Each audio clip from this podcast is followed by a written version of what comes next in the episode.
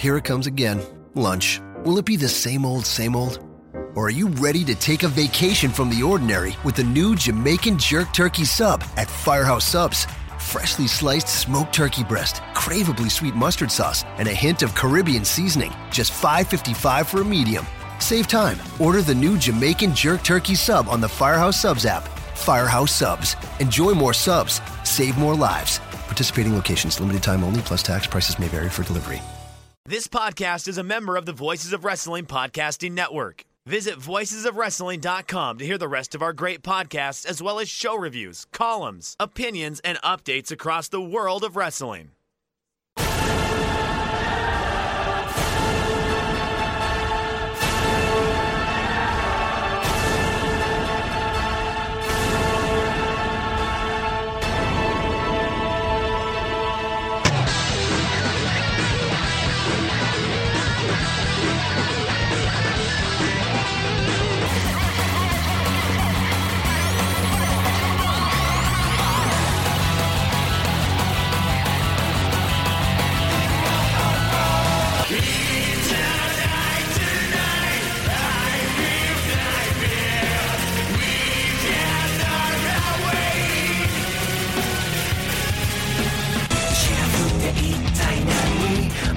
は関係なし聞く前によく考えろ俺たちはそもそも drunk Believe, say, what's wrong? That, that, that's now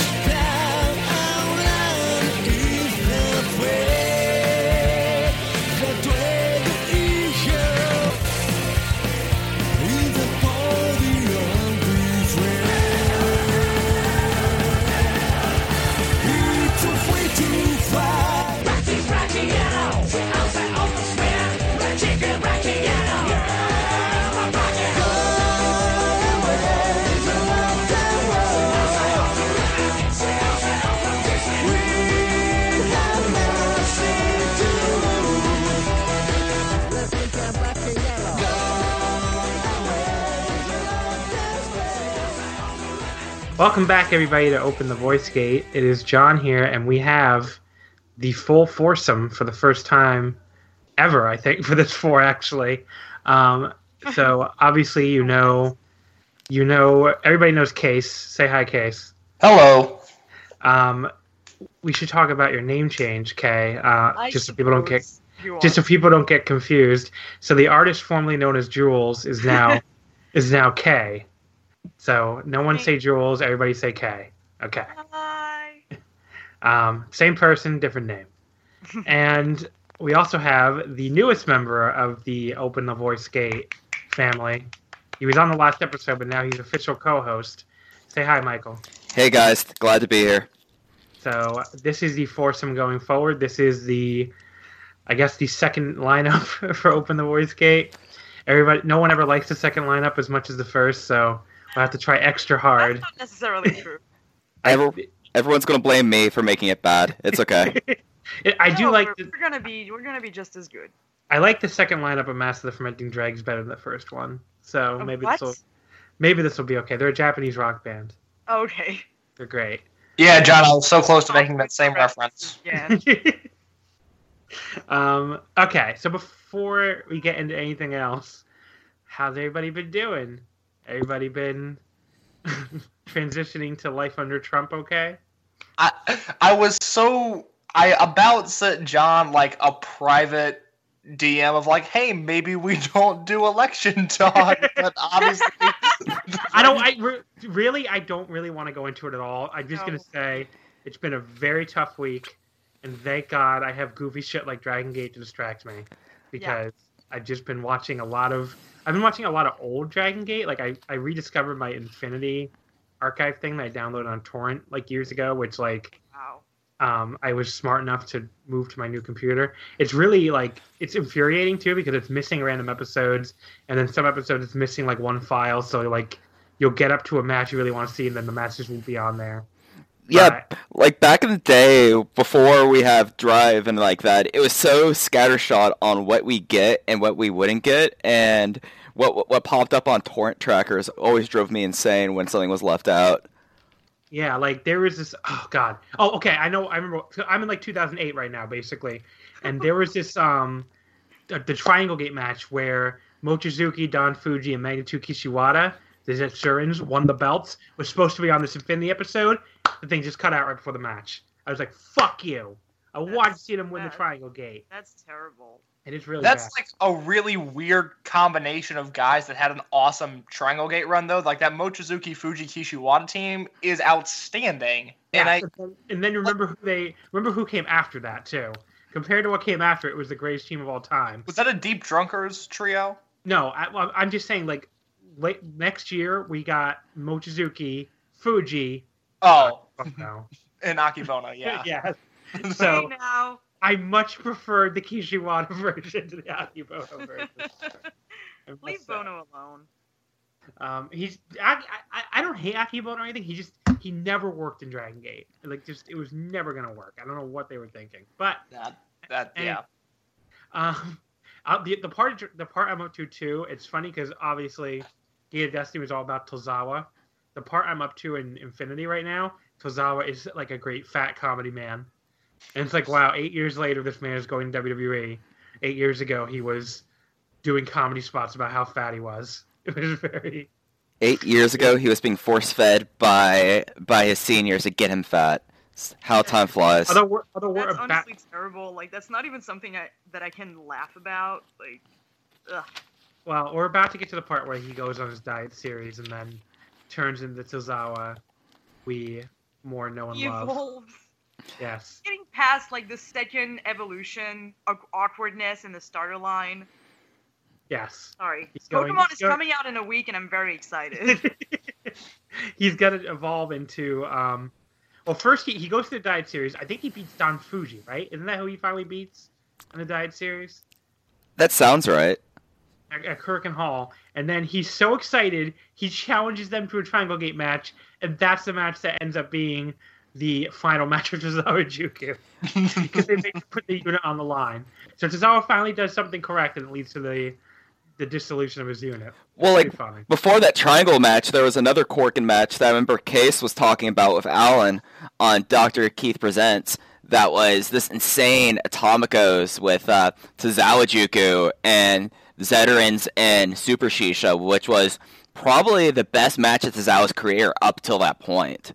Yeah, I, like- rem- I remember that match actually. That was really awesome. Yes, Super Shisa was just going out there and completely Yoshi tonicking everyone. Like Shinobu showed up and he got completely wrecked. It was great.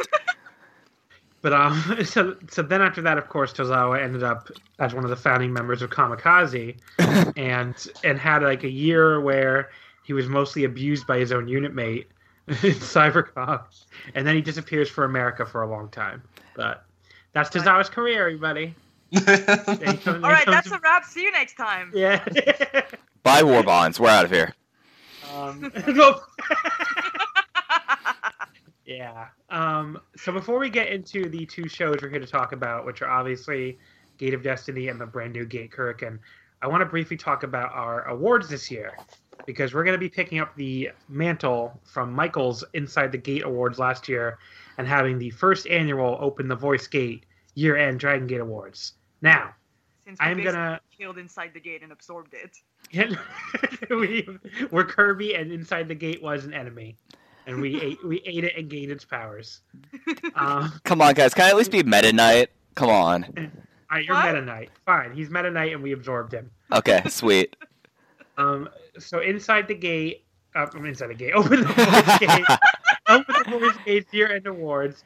Um, so we're gonna go December to December, just like the Observer Awards, and so that that'll cover from the period of December 1st, 2015 through December 1st, 2016. Um, you got you have until January 4th, this coming January 4th, obviously, to submit your ballots. So you got a little while here just to think about it and submit them. All ballots need to be emailed to openthevoicegate at gmail.com. I'm going to put the ballot in our episode link during this episode. I'm going to put the ballot on um, the next episode link. The ballot's on Twitter. We link to it. Uh, it's on the Voice of Wrestling forum. You can't miss the ballot, is my point. The ballot is everywhere. Um, the ballot is everything. The ballot is all knowing. The ballot is love. The ballot is life. Stop! so we're gonna go into more detail on these categories. I figure in the December episode we'll have a little less to talk about since we're gonna be stuffed with two big shows. But I'm just gonna briefly go through them really quickly. Um, so the first few categories are, are done in three. Uh, you give your top three for each category, and then it's three two. We do a three two one system. So your first place is worth three points. Second place is worth two points. Third place is worth one point. Uh, we have 2016 MVP. This should be similar to like the Ric Flair Award in the Wrestling Observer or Tokyo Sports MVP. So it should be best in ring combined with their promo ability, combined with their star power, and like how important they were to the company that year. So this should be like basically every all everything coming together to who was the most important wrestler in Dragon Gate this year. Um, most outstanding, which is only in ring. So just, in other words, you're only trying to decide who the best in ring performer was in Dragon Gate this year. Match of the year, show of the year, those are very self-explanatory. Moment of the year, you know, um, examples this year include Tozawa's final night, Yamato getting turned down by the rest of Berserk in the cage match, and Hulk returning to save him. A title win that you felt was really important. I don't know. Do you guys have any other examples of big moments? Yashi's return. Yashi's return that was pretty big. Is that Um, a is that a worst moment of the year contender also? Yashi's been fucking awesome lately. He actually, you know what? No, I'll, I'll give John that. Yashi has been very, very good lately. So I, I repeal my brother Yashi slander. It took him a couple months to get back into the speed of things, but now that he has, I think he's been good. Um, but yeah, so anything you feel like is a big moment in Dragon Gate this year, that should be your voting for moment of the year. Um, unit of the year. What stable slash unit do you think had the best year? You know, obviously any unit that was active this year, even if they're disbanded now, it will be qual- will be qualified. So if you really think those two months of Dia Hearts was the best unit of the year, God bless you. You can vote for them. If you are a Monster Express for life, you can vote for them. Um, they just had to have been active during the year. They, that's all that all it's required. They don't still need to be active now. And then the last uh, of the main categories is tag team of the year. So obviously, just the best tag team. Okay, so from then the rest of the categories, you're only submitting one choice, only your top choice, and that's it. We have trio of the year. Um, this was a three category in in the old in Michael's ballot, but Michael was like, he said like some of them end up being stretches basically. So so really, trio of the year is going to come down to basically who do you think had the best triangle gate run, and there's really only two teams so to choose from. So you know, pick pick. But if you want to pick some random trio, the team together on one show, have fun. I guess I'm not going to require, but you know, uh, most charismatic again, self-explanatory. Base best babyface and best heel. Um, if they turned during the year, that's fine. They don't have to have been a babyface or heel the entire year. Just who was like the most virtuous baby kissing babyface, and who was the most dastardly uh, mustache twirling heel. Just let us know. Um, best high flyer again, best technical, best brawler, self-explanatory. Who was the best flyer? Who was the best technical wrestler? Who brawled the best? Most improved. Who had who had the who was most improved this year? Most underrated. Who do you feel like doesn't get a big enough push or doesn't get their due? And then we add some negative categories. Who's your least favorite wrestler? Your least favorite wrestler in Dragon Gate can be anyone that appeared in Dragon Gate this year. I, I don't remember if Nosawa appeared in Dragon Gate this year. He would win this award every year. For, okay, well that's too bad. That's too bad. But anyone who appeared in Dragon Gate this year is eligible for least favorite wrestler. Worst unit, again, any unit who was active in the year. So if you thought those two months of Dia Hearts were that useless, you can vote for Dia Hearts. You can vote for whatever unit you want. Worst unit. Um, rookie of the year. Obviously, there's a lot to choose from this year. You have. Sorry, what's up? Uh, yeah, for Rookie of the Year, I just wanted to ask, because Katsumi Takashima hasn't debuted yet, but he will debut before the end of the year. Um, most likely at the next Korakuen, so I guess he's eligible, but Yeah, I, we're not going to see a lot of him. yeah. So like, this should really be like Shun Shun Watanabe slash Skywalker, Futa Nakamura slash Benkei, Hyo Watanabe, and I guess someone asked me on the board if you really want to vote for Peter Kaasa, knock yourself out.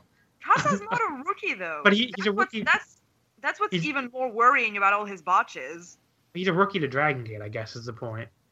I don't know. I don't mind if people. Yoshioka, if you want to, you know, vote for an actual Dragon Gate rookie. I, everybody, don't. If I'm gonna let you vote for Peter Kaasa, please don't vote for Peter Kaasa. Why does he deserve this award for breaking Kotoka's face? Like, no. Anyway, um, best move. Again, whatever move you think is the coolest.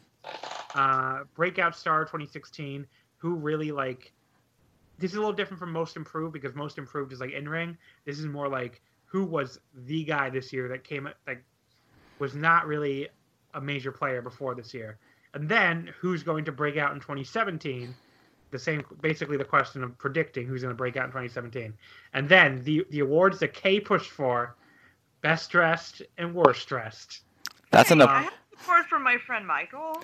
Y- So this is yeah, I mean, it's. I think it's an important thing to make fun of UT at any opportunity. So Leave UT alone, okay? He has suffered enough this year. so. Is this supposed to be ring attire, by the way, or just out of ring yeah, attire? no, it's supposed to be ring attire. yeah. okay. It's not UT's wacky like pimp jet pimp suits or whatever the hell he wears. I'm sorry. he dressed himself all by himself. And I'm proud of him. So we'll about- break. We'll give you guys a month to vote, and then maybe we'll break this down a little more during the December episode, and maybe give some of our some of the people we're leaning towards not really giving our picks because we don't want to like, you know, we don't want to meltzer this thing where Dave says something and then suddenly and then suddenly everybody's voting for that person. You So know, implying that we even have the, the same bit of influence as Meltzer. yes, we're the Meltzers of Dragon Gate. God damn it, no, John, you We're really not. don't want to be that. That's true. Well, you know, when you talk about Dragon Gate, you know, sometimes you have to talk about the scoops you hear and things you hear behind the scenes, you know. So you- sometimes, you know what I'm saying? It's just like what happened with uh, Pat Patterson and Ray Stevens back in, in San Francisco territory. but not literally. Not literally. Not- Look, I will give Dave Meltzer this little bit of credit. Wow, that, that broke that broke Kate. That broke Kate. Um, And usually Kate breaks me on episodes. Gosh. You you got your revenge. No, but the thing is that that was supposed to be a Meltzer impression, right? Oh, uh, I my voice is kind of hoarse because I talked way too much yesterday and drank, and I'm a little hungover, so I can't really drop really into Dave voice. But No, yes, no, no, the thing is that I have literally never heard him speak. okay. Even like, funnier to me because I don't really give a shit about him. I would So- say, look, his his take on the election was better than I expected to be. Why he let off the Wrestling Observer newsletter? I mean, when it? you expect the worst, that's really easy. he was he his take on the election.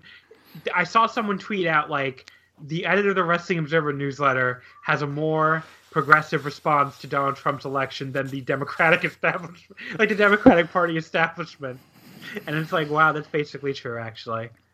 So, the state of Yeah. American, the state of American politics, ladies and gentlemen. D- Dave's not a bad dude. I think Twitter is Dave's worst enemy because he doesn't get that like he needs more than 140 characters to make his points, and I think sometimes because he's got such a short room to work with that everything he says is 10 times worse than what he actually means. But Dave's a good person, and I'm a big fan of your Meltzer impression.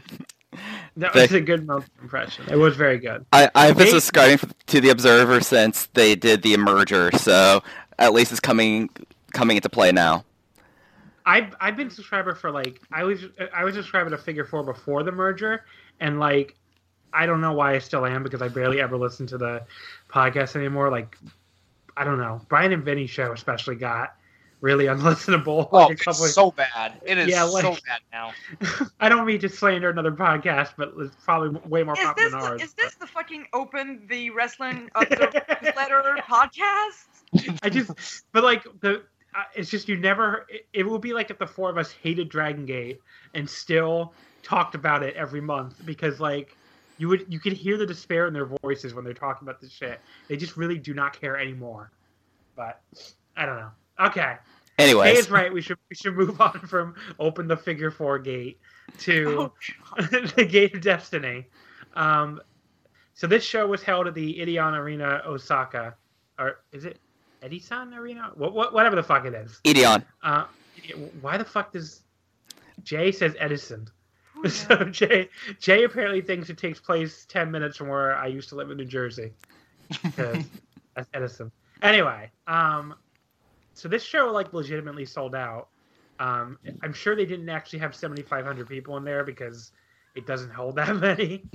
but um, like when they fought into the crowd and stuff, you could uh, during the I think it was during the Don Fuji match, you could actually see that all these upper decks were pretty full. So, way to go, Dragon Gate, selling Thank out. you, Don Fuji, for doing sumo slaps all through the balconies and letting us see the numbers. Um, do we have any general thoughts on the show before we start the matches? I mean, it was good. They give pyro to everyone. It felt like it was that. Was, I thought that was kind of interesting. At least it- Uh, it, felt that way to me. better than Dangerous Gate, but not as good as World or Dead or Alive. See, I don't know. I I might have liked this better than World. I have to decide, but I I I had more fun watching the last three matches of this, of this show. I feel like than I have since almost any Dragon Gate pay per view in a while. So I don't know. Definitely not better than Dead or Alive. It's close to World for me. A million times better than Dangerous Gate. I thought. Yes. All right, so the opener. The opener we had Futa Nakamura, Hyo Watanabe, and Shun Watanabe. Their last show, really, or the last televised show using these names, defeating Yamamura, Ishida, and Punch Tominaga in Oh, about six Punch. mi- six minutes. Shun got the pin punch with the moonsault. Um, pun- punches The are Shunsaults. the Shun salt, yes. R.I.P. R.I.P. Punch is all I can say about that. R.I.P. Punch, Punch's career, and Punch's hair. Yeah, my first note I have for Punch for this match was just Dash Punch is trash now. he's really he's like devolving i feel like it's really weird But- what happened? i don't know he, he he hit a certain point and never got any better and just like barely wrestles now and it's very sad He's and so he's not even good at his shoot job. no, he's not. That's the That, worst. That's the worst. Like, can he catch a break like once in a while? That's. So I don't. I don't think I know what his shoot job is. He does the sound thing. Like he's the audio engineer. he's the. I mean, he's Oh. trying to be the audio engineer. He's the one who played Yamato out uh, at at World. I think it was right. Yeah he got heat for that right because i fucked it up Yeah, he did. He So- did. That is. Uh, that's really sad. I didn't know that. look at least he has a job okay At least he pretty had. pretty soon in trump's america that will be an increased rarity Oh my goodness. so punch will have a job and many of us won't anyway. KZ and Maria defeating Hollywood Stalker Ichikawa and Shachihoko Boy. Um, Okay, can Only we talk thing- about how cute that match was? yeah, KZ and Maria are in love. Everybody, they are a couple. They like K- Maria accidentally kissed KZ, and KZ looked like he was seeing stars in a good way. Like he just won the fucking lottery, and then he, and then KZ actually fucking won a match with And he KZ actually hit time. KZ time. He got to hit KZ time. You've never seen someone so fucking excited to hit their fucking move, excited and like shocked, like so. And he was shocked himself that he won. And I'm pretty like- sure I'm pretty sure he motioned to like Maria for another kiss after he won, which was adorable. He had this look on his face like, did that just happen? Let's get to hit this fucking frog splash. It was really, it was adorable. I love KZ so much. Yeah, and That's uh.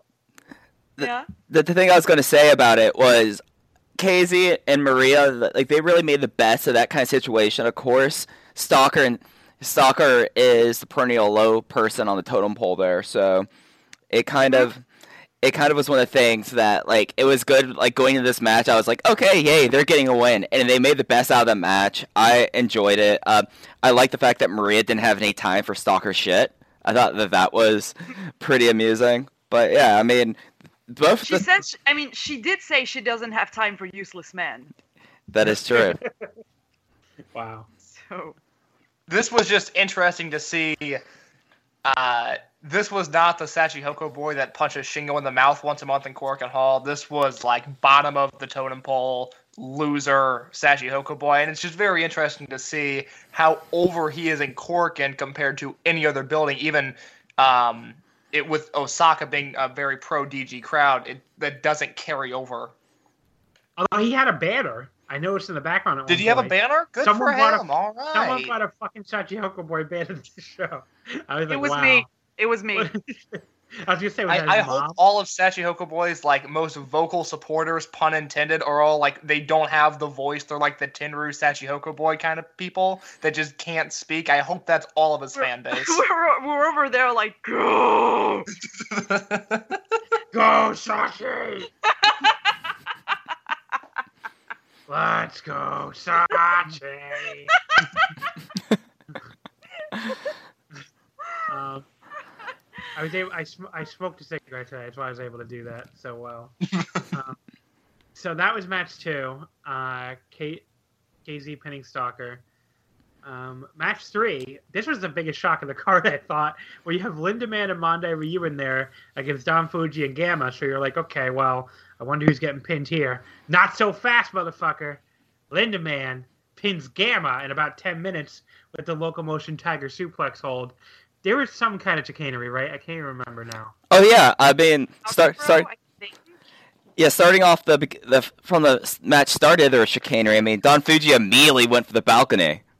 Yeah, no, I remember. I meant I just meant in the finish, so like Uh. someone hit Gamma with something. I feel like. yeah, there was a powder throw Yeah, was uh, from Ryu, and it was Mondai Ryu. I think very useless wrestler, and and he has that like one good match a year. Then everyone's like, "I told you he's very good." I'm like, All right, let's calm down a little. Mondai Ryu is so good at throwing the powder in people's eyes. That needs to be his permanent position on the roster. Did we have we had like several people uh, who listen to this podcast who were like Mondai Ryu fanboys, and it's just like I don't understand. He's I, I, perfectly I, don't, I don't deal with it well. He's I, I perfectly think fine. he's fine, but let's not get ahead of ourselves. he's perfectly fine. He had a very good Brave Gate match with Maria this year, which I guess was his one good match that Case was talking about.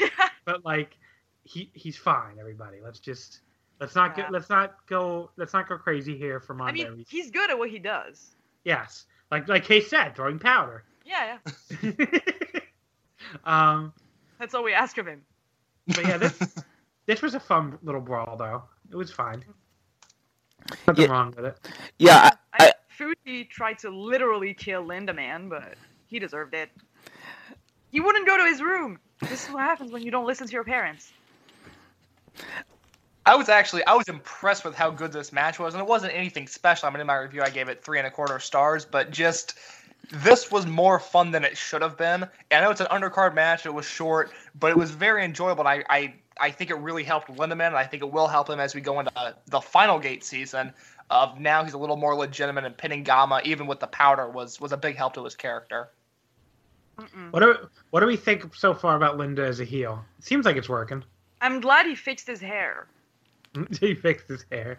He did. I- he fixed his hair. Like the the Pidgeot hair is gone. He settled on one color. That's really good. Um, and yeah, I don't know. I think he picked up the punk heel thing really well and really fast. Yeah, I mean, I just in general, Berserk feels like such a better unit now. It feels like its own thing instead of just Mad Blanky too.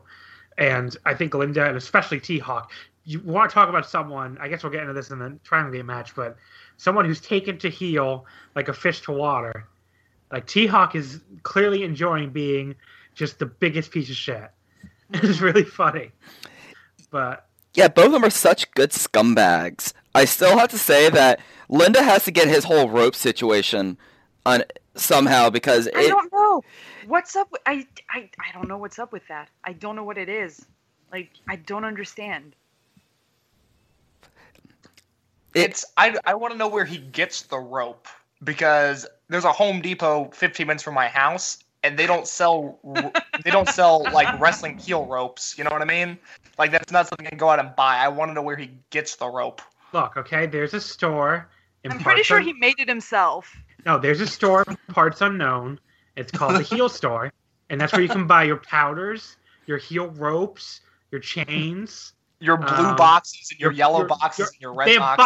boxes of every boxes of every fucking color you want. Um, if you want to get a green box, motherfucker, knock yourself out.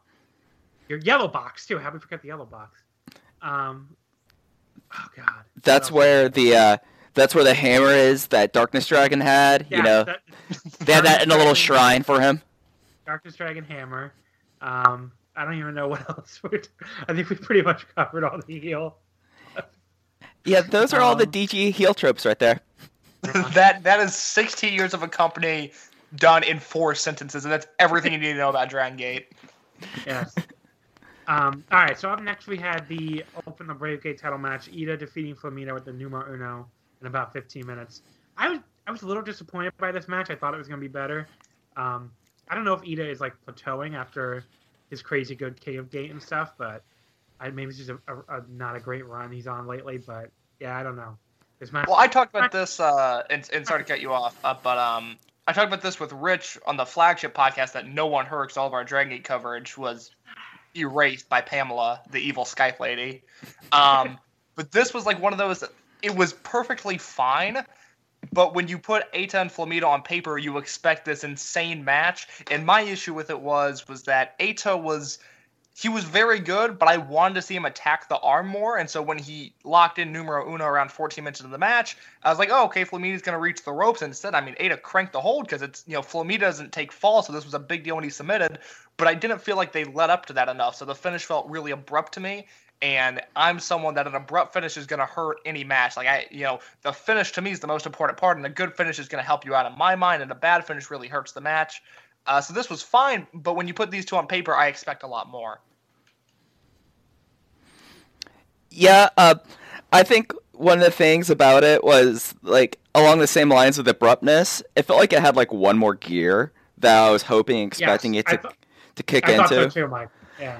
And the the one the one thing that I really did dig from this match was there was this one sequence that there was like a handspring takedown right into an armbar that was just like, what? Okay, that's sweet as hell. Like that, like I was hoping to get more of that kind of stuff out of this match rather than, I don't know. This was the uh, top singles match on the show, and not that I thought they were going to have the Dragon Gate 30 minute Open Dream Gate match, but I I really came into this. and I wrote this in on our preview at Voices of Wrestling that this was the match that Eita kind of needed to solidify his reign, and it didn't happen. Yeah. So who's who's his final gate opponent going to be? I wonder. I don't know. It's not going to be Um, I Linda. No. I'm You could do kind of- T. You could do T Hawk. Oh wait, no, T Hawk's too heavy. Damn. Yeah. T Hawk's a no, big boy. T-Hawk wouldn't shoot for the break. Yeah. Yeah. Um, and something else. I mean, maybe it's because I'm too easily entertained or not as harsh of a critic as you guys are. But I thought this was good. I and really, I really liked it. I thought it showcased both of their strengths really well. I don't know. I, like I said, maybe I'm too easily entertained, but Well, and for I, I think it fell victim to my expectations because I mean these are when I think about eight ten fleets, I'm going, oh my gosh, this match. I mean, this could be the greatest thing ever. Then it's very good, and I'm left disappointed. So it's it's more of a, a mm-hmm. fault on, on me and and what I was expecting going into it than anything the two performers did because they killed it out there. Yeah, I basically agree. Mm-hmm. I, it was just a little disappointing for me, but it doesn't mean it wasn't good. yeah, no, no. I, I know you said. I, I know none of you said it wasn't good, but just putting my opinion out there. Okay. Yeah, of course.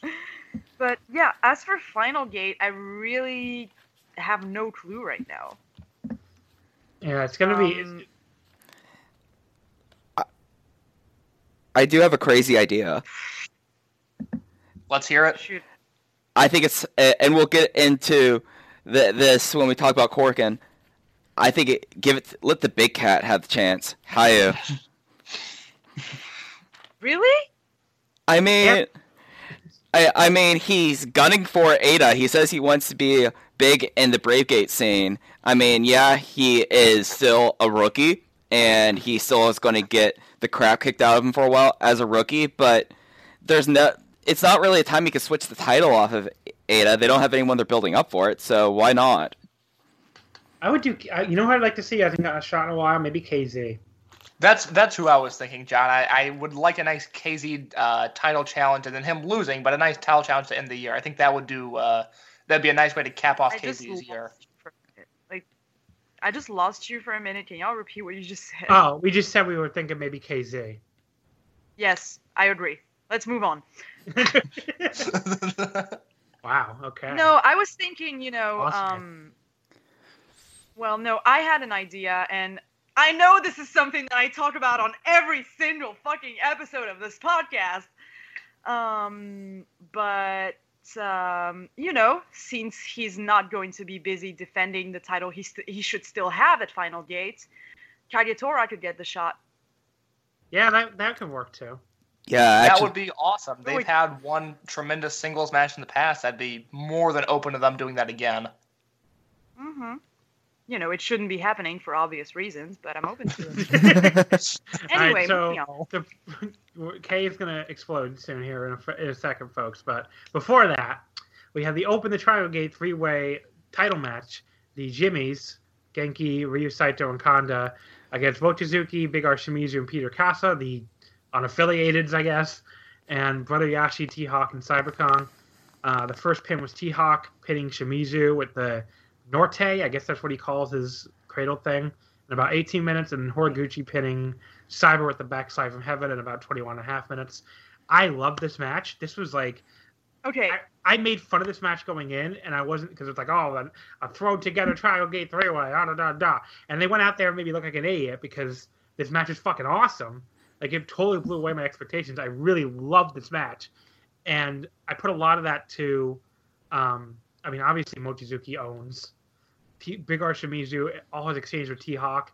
That that rivalry now to me has like a, a totally new fire under it now. They're both in the same unit, and T Hawk turned on him again and you know went off to join uh berserk so that that that like natural generational thing that's way cooler to me now with t-hawk and shimizu after they had teamed together this year and just again similar to shingo and baby hulk i guess and the berserk team was awesome Cy- Cyber Kong fucking owns in these matches i always forget because he's so bad in singles matches and he'll go long stretches without like doing anything. But in these Triangle Gate matches, he's fucking awesome. So I don't know. I love this match. Um, I think the the important thing to note here is that Genki Horiguchi still kicks ass. Like I'm biased. Like Horiguchi is one of my ten favorite wrestlers ever, and I, I'm completely serious. Like that's not an ironic thing. I love Genki Horiguchi, and this is one of those matches where you look at him. In, in the last half of this match, and his backslide from heaven on Cyber Kong in the finish, and you go, "Oh my goodness, this guy's a genius!" I mean, he is so good at constructing these finishes that have everyone on their feet. And the backslide from heaven is my favorite thing in wrestling because I love the idea of a leg- a roll up being a legitimate finish and people not being able to escape it. It's like this magical hold. And he does that on Cyber Kong, gets the win. And like John, I, I love this match. Also, Cyber Cyber's like weakness to flash pins over the years. The fact that they kept that up year after year was really funny to me. That's a really cool little callback. That just you you always know Cyber Kong can get pinned by the flash pin. But yeah, I don't know. yeah. Uh, th- some of the things that I liked in the match were that T Hawk did this fucking murderous top rope chop to Kanda, and that was like one of like the loudest ones I've heard. And I've I really going back to when we're saying like we kind of like this new scumbag T Hawk, like him doing stuff like that, which which fits a heel moveset so much more than when he would do it with uh, with the face end of Millennials and Monster Express, and then also like there's like these little callbacks they that they did like the M2K kick to the balls to Yashi, like Yes, that was awesome. like I, I'm a huge M2K fan.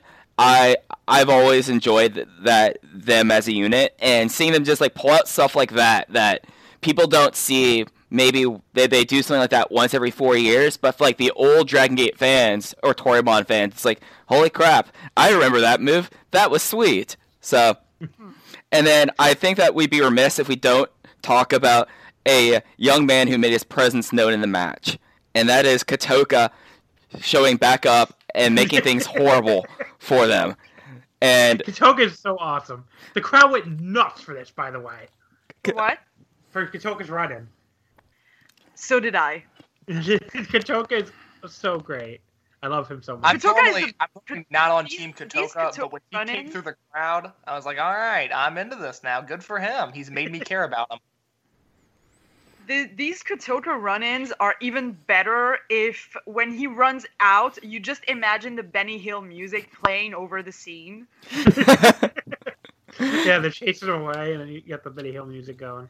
Yeah. He's And just the greatest. yeah, no, I love it. And I love how he came in with a Berserk shirt and then took it off, and under the underneath was a Dragon Gate shirt. Yeah. I don't This- know. I, I'm probably the only one who noticed that, but Yeah, I, I didn't, so I that was paid cool. so much attention to Toka. Where where are we thinking Kotoka goes from here? Is he gonna sort of join up with Yoshino and Shimizu in a new unit? Yeah. Is he gonna join Over Generation? Where do we see Fucking- I mean, Kotoka falling in We're, line? we're, we're gonna get we're gonna get to it when we talk Yeah, about we'll to- Karak- Karakuin, I- but Okay. I really think he's he's getting into a new unit, I I think he might and be it's com- gonna be called World One Universal. um, Sorry. so so Horig, so, so yeah, this Triangle Gate match is awesome. So, am I the only one that like thinks that sees scummy heel T Hawk as finally being his ticket to the main event after they wanted it for so long? Like, I would be totally fine Yeah. with heel T Hawk as Dreamgate champion. I I think. Oh, go ahead. Go ahead.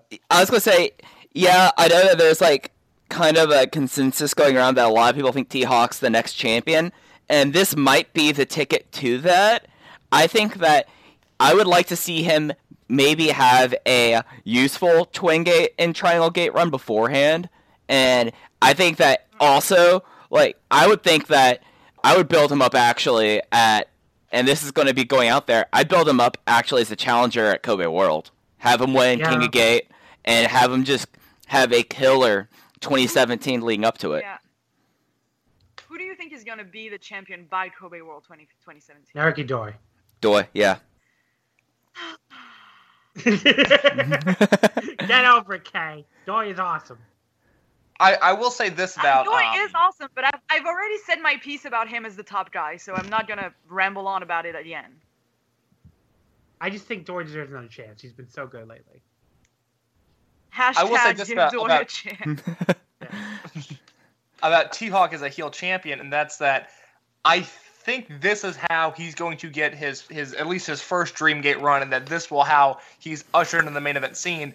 I think it's too soon though, because I don't know how you can compare uh, or how the fans won't compare T Hawk as a heel and this brute and this bully to Shingo, who's been doing the same thing for 18 months now. And it's an issue where I think they're a little too similar if they were both in the main event scene. Whereas Yeah. right now, like T Hawk's in mm. the middle of the card and Shingo's still in the main event, and I think it really balances out for Berserk and it works really well. Whereas if T Hawk were mm-hmm. to challenge at Final Gate or at a, at a Champion Gate show or maybe even World, depending on what Shingo's doing then, I think it's a little too soon, but I think he's definitely headed in the right direction. So we all know this is going to lead to a fucking Shingo babyface turn, right? Like that's where this is going to end up going. Is T Yeah, which is my biggest problem with it. T Hawk's going to win the Dream Gate, and then Shingo is going to be like, you know, hey, what's going on here? I'm supposed to be the leader, and they're going to kick him out. It makes me very sad, but because Shingo is such a great I mean, heel, hopefully I don't dead by then. But I don't need any more Shingo babyface runs. Anyway, um, so they open the Twin Gate match, the semi-main event. Are you Shima- sure you want to get into this? Shima and Dragon Kid defeating Jimmy Susumu and Jiggy I am- Dragon am, Kid I'm pinning so Susumu- happy for Dragon Kid. He deserves to be the Twin Gate champions. Okay. Dragon Kid pinning Susumu in 21 and a half minutes with the Ultra Also, Hurricane. fuck Shima. I, are we gonna have our debate now? Okay. No, I don't. I Yeah, don't really. yeah, want- we are going to have our debate. and I'm ready to throw things. Uh, I I thought that before we we get into it, I felt that Oh, like Matt is fucking stellar. yeah yeah I love Let's that get that out of the way. yeah the match was other than the emotional aspects of the main event, I thought this was the best match on the show. I I loved how they practically had to murder Susumu. Like they like they did not have Yokosuka Ichome go down weak. Like they made they like they went out on their shield in this match. And also on in my notebook as I take notes as I watch matches, I wrote down DK loves the folding up bump like whoa. Like he like got like there were some of the the Jumbo no Kachis he took that he basically like went into a ball as he hit the mat and it was great. It's scary because he's old now, and like he took he takes a Jumbo no Kachi on the apron at one point in the match, and then just jumps on his neck to take the bump. And it's like you're you're not. This isn't 2000 anymore. Like he can't be falling on his neck so much, but he does, and it looks cool. DK is only 40 years old, so He has I some mean, powers. I think I think What? that speaks to the roster as a whole that we've got. You know the the man who we're going to say his name Shima. I mean he he's up there in age, and Dragon Kid's up there in age, and you've obviously got Mochizuki and Fuji. And these guys have adapted to where they are still able to be spectacular, but they're in a, a totally in a in a Oh. different way than where they were in Case, 1999, case, 2000, case, 2001. Case, case, case, you're possessed again. Yeah, Oh. hang up on you. Hold on, I'm gonna call you back, Case. I thought that ah. I thought that my program actually worked. Case, are you there? I was I was thinking we were going to get through an episode without me having Wait. problems. Well, you're back. Mike, you are recording, right? Yes, I am. Okay. okay, okay. Case, are you back? Are you alive? Yes, I think I'm Okay, I think. I'm all right. Okay. So yeah, no, DK, DK is only 40 years old. He's he's not that old. Don't say that, please. Well, the, I, that was it. Wasn't supposed to be a slam at DK. I mean, the, the point is that the Dragon Gate roster gets older, but these guys are still able to perform in a way that's spectacular. It's just different from what they were doing 15 years ago, and I think that's credit to everyone across the board. That first generation Toryumon class of the the Shimas and the DKs, and then you know he didn't come up with the Toryumon system, but Mochizuki, and then you got Fuji, who was also an Ultimo trainee. That speaks to them as all time great wrestlers, and it just so happens that Dragon Kid is older than most people on the re- in the wrestling world and He insists is. on That's his just what. I mean. That if DK is old, then what does that make Mochi? I'm still in denial. Seasoned. Masaki Yes. Mochizuki is unlike any other human to a point that I'm not entirely convinced he's a human. Like, because I, watched Mochizuki in that It's okay, Triangle I'm match, and it's like this man is almost as old as my father, Okay. Shit. and There's He's- one thing that I forgot to mention in the Triangle Gate match, is how fucking cool is that Sanka Sankakuyeri into the shot put slam that's the best. that Mochi and and Bedar do. Yeah, I'd be totally down for them getting a twin That's run. not the fucking coolest thing ever. Yeah, it was great. And it's just Okay, that thing thank of like Sorry, Mochi's like four, Mochi's like 47, and I'm convinced he has better cardio than anyone in 46. wrestling. 46. He's almost 47. What Anyways. was? Was there like a typhoon here just now? What? I don't know. That What? shushing was like. That, never mind. All right. So uh, okay, do we, whatever. have we have so, we gotten all Dragon our Kid, yelling and four years old. He he does the bumps. He does the wrestling Yeah. thing, and he does it well. yeah. So this, this was this was awesome. I know Kay is not a Shima fan, but I'm willing to give their title reign a chance. I don't think it's Okay, going to be long. okay, okay, okay, okay, okay, okay, okay. All right. Let's not get it twisted here, because I've tried to explain myself about forty thousand million times, Well, that's a lot of times. and what? I just said that's a lot And- of times. That's a lot of times, but I've had to say it, you know, after certain people told me they didn't care. Um, is that I I I am a fan of Shima. I'm just not a fan of Shima in the title scene. And I've said this over and over again, and I've said it on episodes of this podcast. I said it when he was in the Triangle Gate match at World. I said it in our year in review when I said I talked about how weird it was that he was in the Triangle Gate title tournament with the kids when he fucking vacated those fucking titles. So I am just tired of hearing people being like, "Oh, this new hate of Shima is really silly," blah blah blah. For, because first of all, it's not fucking new. I've been saying for almost a fucking year that I'm fucking tired of fucking Shima in the fucking title scene. So stop being so fucking obtuse. Thank you. Well, I I mean, it's not. I mean, it's not up for debate because it's your opinion. I think that's totally fair, and I totally understand where you're coming from. I just think it's less of an issue than you do. Um, like to me, like him winning the Triangle Gate, it's like okay, w- whatever. Like I'm happy for him. Whatever he's gonna. I think he's gonna have a great run with Dragon Kid. if he was getting a Dreamgate shot, I'd be like, eh, not sure how I feel about this. But I totally understand your perspective, and I and I I get why it, it bothers you as much as it does. I just happen to disagree.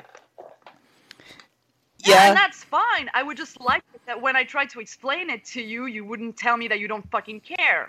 Well, you didn't that- say fucking. That's me. But It, that was Um, more. And, and that's we can discuss that off the show. I mean, that was that was more just me going. I don't. I wasn't upset at you for thinking that. That was what I was trying to get across. okay.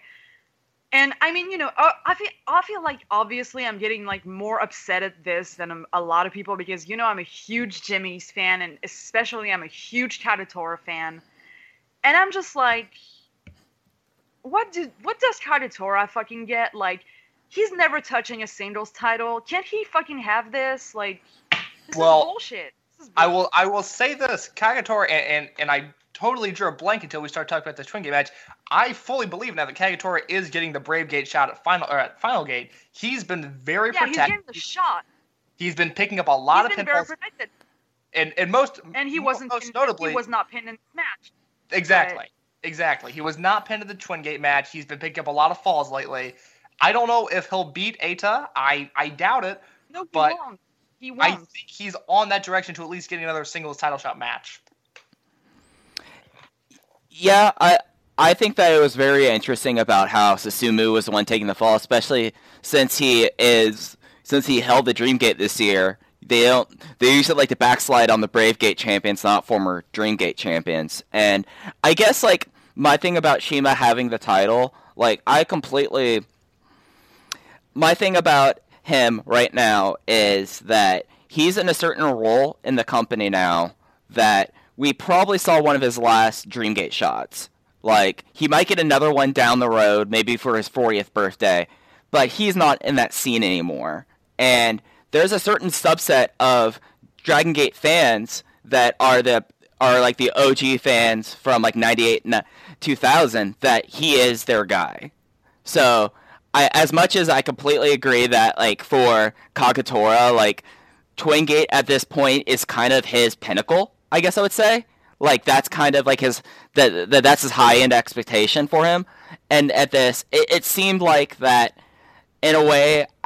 I, I get this title change as a uh, I don't want to say appeasement. I think appeasement's the wrong way, but the wrong word rather. But I, I see it kind of as a all right. This is something for older fans. Like Yashima was the guy for so long, in a lot of people's mind is the guy, and he's not going to be around the title. So here. So I guess that's my thing about it. I don't want it to sound like I'm dismissing anything. It's just like I guess you are. But... I, I, think I'm coming from to this title change more from like a ephemeral side, maybe. Maybe I don't think that's the right word, but I ephemeral. That's probably the wrong word. I'm Texan. I don't know what that. I don't think I know what that means, or I didn't I, don't, understand I know what, what you that said. means, and I speak English as like my first language. Uh, right now I'm googling ephemeral, lasting for a very short Oh, time. ephemeral. Okay, that's just I didn't I didn't like hear well. Like I didn't I didn't Yeah. hear what you said well, but I know what ephemeral means. So like I don't see this being a long reign. I think this is kind of like a. Better fucking not be. I think I, honestly, I could see a Shimizu, uh, a, Mochi title challenge at at Final Gate, and I think that'd be really tight. I would love that. I was actually gonna say that was one of my two choices for the for the title challenge. Yeah. So yeah, Shima gets all the belts all the time. I'm kind of, you know, as long as we're not going back through 2012 and 2017, I'm kind of, mm-hmm. I, I'm kind of like okay, it, it's what it is. Shima wins the Shima wins the Dream Gate on his 40th birthday and goes to hold it until he's 45. That's even, that I would have a problem with. That would be a bad Shima thing to do. I, I would Okay. be Team K if that happened. Yeah, and I don't know. My my thing is just that. Also, my thing is that uh, DK had three Twin Gate challenges this year. Two with Eita, one with Shima, and he fails in both with Eita, and suddenly Shima is his partner and he wins. It's like Well, I mean that that's, a little suspicious. I mean, I, I could realistic realistically believe that in the in the Dragon Gate fans' mind, if we're looking at this from the professional wrestling I is know, I know. I, I, I know you do, but I'm just saying that it's feasible that they look at Shima as being stronger than Eita because Eita's young and Shima's Oh, considered a legend. absolutely. I'm not saying. I'm not saying I that mean, I'm not even disputing that, that that's the, the general mindset. I'm just like, Shima, really? Really? Really? Really? Really? Mm. Wow, I didn't think. we were anyway, gonna no, no, uh, but I, I know what you were gonna say, and I, I, I totally, I totally get it. Just, it just kind of rubs me the wrong way. It, I will say this: it's better than a Dragon Kid Gama Twin Gate reign. Yeah, I got no use for Gama being Twin Gate champion right now. Yep. I mean, for me right now, the way I'll see it until those belts change hands is that Dragon Kid is the Twin Gate champions, and I don't even know who the fuck Shima is. So, This- Dragon Kid, long live the, the Twin Gate champions. Just Dragon Kid. Dragon and Kid. That's the Twin Gate champions right there. so, are you guys done? I'm just kind of, anyway, where is K-ness? He- That's a good question. I've been doing stats for this year, and basically at a certain point, he completely cut off his. Uh, he's not touring as much. Like he was totally touring. Like he, like he was touring regularly up through King of Gate, and then since then, it's really I mean- curtailed. He's 42 years old and made of glass, so maybe that's why. Yeah. Yeah, The- it's it's a damn shame that uh, K-ness and Super Shisha both have worked really limited schedules this year because those are obviously two of my favorite wrestlers in the Dragon system. And Shisa, who? Are you okay? John just disappeared. But it, John is dead, everyone. Pay your respects. I, I do think it's it's a bummer that you know those two aren't working. I mean, Shisa's worked three matches this year, and that's it, and that's insane to me. yeah, and I- She saw he had a singles match with uh, Shingo in Hokkaido or something, right? Yeah, he had a singles match with Shingo that did not air. It was on the 528, 529 King of Gate shows. So Gaora split those Yes. up, and like there is not a match in Dragon I want more than Shisa versus Shingo, and it did not air. It was a real bummer. yeah, and That's sad. The obvious answer for Shisha, I always mispronounce his name, Shisa, is that he is the, the Say she's had ten times fast. oh god, that would end horribly. No, don't do it. Don't do it. but uh, Okay, what's the problem? I, I mean, it's not even a problem. He's the primary trainer, so with all these kids that Yeah. are debuting, like Honestly, he's just running a daycare by, by this point. So I just now imagine him in his mask with like an apron on, and I think that's great. So, like that's uh, well, I that guess would be so adorable. I, I guess that is kind of his thing. But with K-ness, like as Case mentioned, he is known as someone who is made of glass. So, in the so like he has so he's, he barely shows up. And the interesting thing is he is. I'm right. I right now did a search for this. He has not been listed on cards.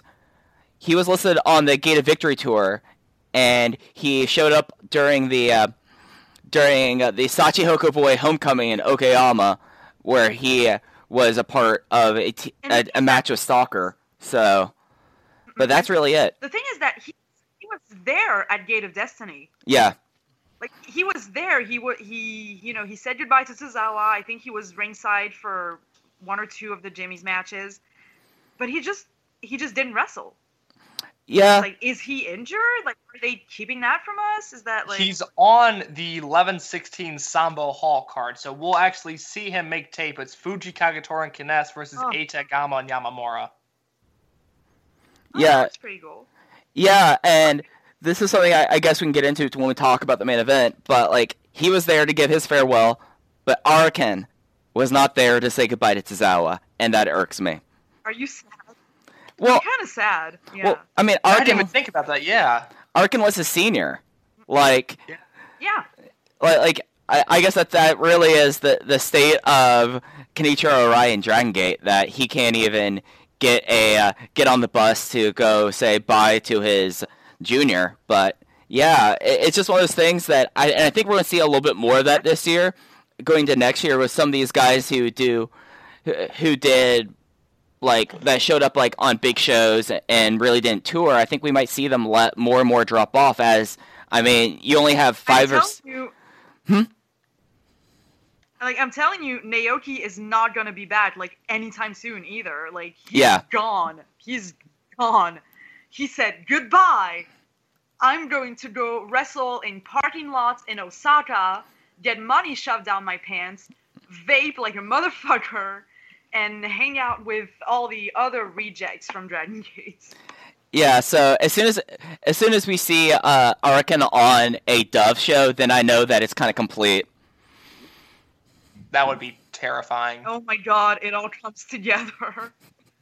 Uh, maybe Dove is hiddenly the uh, secret, like the secret base nowadays. Like because secret base, I never see pop up in results anymore, and that was the old El Dorado. So I wonder what's up with that. So that's my guess, but it's just one. It still exists.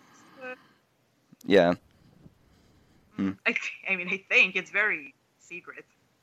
Yeah, they do like random shows, and it's like in someone's basement. I think so. It, it's Yeah, I mean, at least it looks like someone's basement. right. That's where. That's funny because I was reading up on Secret Base like two days ago when I was going through your drive and watching T2P Yeah. Because that's where June. I'm, I'm probably gonna butcher his name, but Ogawauchi. Yeah, I think that's how we'd say it. Yeah, that's where he is now.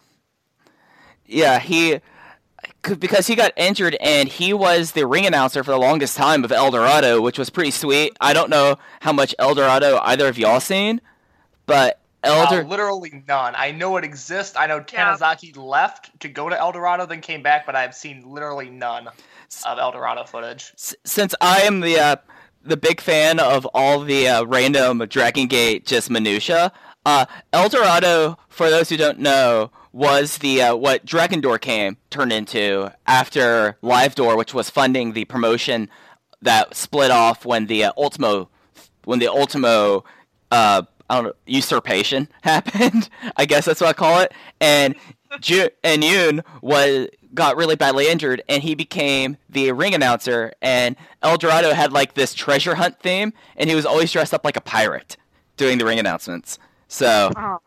So like that's uh pretty much uh by the extent of it, and also he was one of the last. Uh, he he was like one of the last permanent five members of Crazy Max back in the day, before Shingo Takagi joined. Before they broke up Crazy Max. So that that's that's your Yun Ogawauchi kind of uh, timeline. So, but uh, 2000 randomly in the Crazy middle of Max this is a game really Destiny preview. Yeah, I, I mean, that, that, that- that's why you have me join the show. I just talk about random people from Toryumon X. So, That's beautiful. That's beautiful. Um, So okay, main event. yeah, we should talk about that. yeah. Oh, wow. This was the Akira Tozawa farewell match. This was it for Tozawa and Dragon Gate, at least for now. It was Tozawa teaming with Yoshino and Doi. Interesting Hello? combination there. Oh, we have a Oh, John. They should they should team more often. They were really yeah, good. it's it's like they've been doing it for Interesting. years. I think we really got something there. um, they, they lost to Takagi, uh, Yamato, and BB Hulk, and what I thought was an excellent Tozawa farewell match, by far the best of his farewell tour, and a really nice way to send Tozawa off. Mm-mm, mm-mm. I completely agree. I really, really liked it.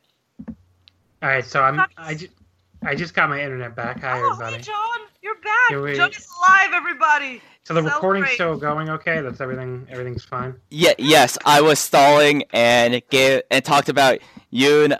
Okay, I'm gonna mess, mess up his name. Yoon from Crazy Max. Oh, okay. Um I, I- so it's did, it- so did anybody mention that this is the new Hazard reunion, the main event, which is my favorite unit of all time? No, we just started talking about the main well, event. you just did. Okay, well, so this was the new Hazard U- reunion, the main event, which is my favorite unit of all time. Shingo, Shingo Yamato, and BB Hulk. Although, for a true new Hazard reunion, it would have actually been better if Cyber Kong was on the team instead of Yamato, because at the time that was the big Triangle Gate team. You can't just say that. Like, Well, it was it would actually be better if Cyber Kong was in this match. No, no, it would not. I, here's yeah, I'll give I'll give this one to. John though, because the the Shingo Hulk Kong trio, I No, think is the best trio ever in Dragon Gate. Yes, I, I was- love that trio so much. They're in I one of my favorite matches of all time, the Triangle Gate match at World 2007. Utterly ridiculous. That match is so fantastic. Yeah. It's I was speaking from a purely like wrestling standpoint of this match would not have been better if it had been Cyber Kong instead of Yamato. I'm not. I'm not gonna stand for this slander, Kai. you were talking about how much Cyber Kong sucks like an hour ago. no, but I said he was awesome in six man tags. anyway. uh, but yeah, this match was awesome. Uh, I don't know how long far you guys got gotten talking about it, but it was Not like it went, it went like 28 minutes. Um, there was a million things going on. Shingo being a total dick to his own teammates was pretty funny. Shingo versus the world was the best thing because he was like really being a dick to everyone. And Hulk and Yamato were kind of looking at each other like, um, should we do something? because you could clearly see that they were not comfortable with the heelishness and the assholery, but they were also like, well, he's our teammate, so what do we do? That was that was so funny. yeah, it, it was a really great thing though. He would just try to tag himself in whenever he wanted to, and all the while that they've done a really good job over the last month, really getting over how much Hulk hates Takagi. I mean, he said it like two thousand hundred times, so Yeah, uh, I one of the things I took out of the match also was talking about the other team. I really liked this Doi Tozawa teamwork. Like, it, to my knowledge, other than Blood Warriors, they never were on the same side of anything. So having them like to just have like little flashes of that kind of gives me wistful of what might what won't be. So yeah, I enjoyed that. Uh, Yamato and an Open the Fashion Gate update. His two jackets were great. rest of the show by a country fucking mile. That was, first of all, that was the most badass coat. Like, he looked, okay, I'm gonna get a little bit nerdy here, but he looked like a fucking pirate captain from One Piece. like one of the big four, one like one of the big four pirate captains, like the best of the best. Like he looked fucking amazing, and I don't know if you guys noticed, but on the inside of the coat, not the the coat like the the overcoat, the coat that he wore over the thing. Uh, on the inside, there was a list of all the units that he was in. I don't know if you guys noticed that. I did not. No, I I'm didn't. have to go back and look at that because that sounds like a really nice detail. there was like I think a typo in the name of one of the units. I'm not sure, but it was still a pretty nice touch. I really, really enjoyed it, and I thought he looked like a million bucks. I, I kind of hope that he keeps on adding jackets to him so that eventually he's just a giant mound of jackets with his head poking out.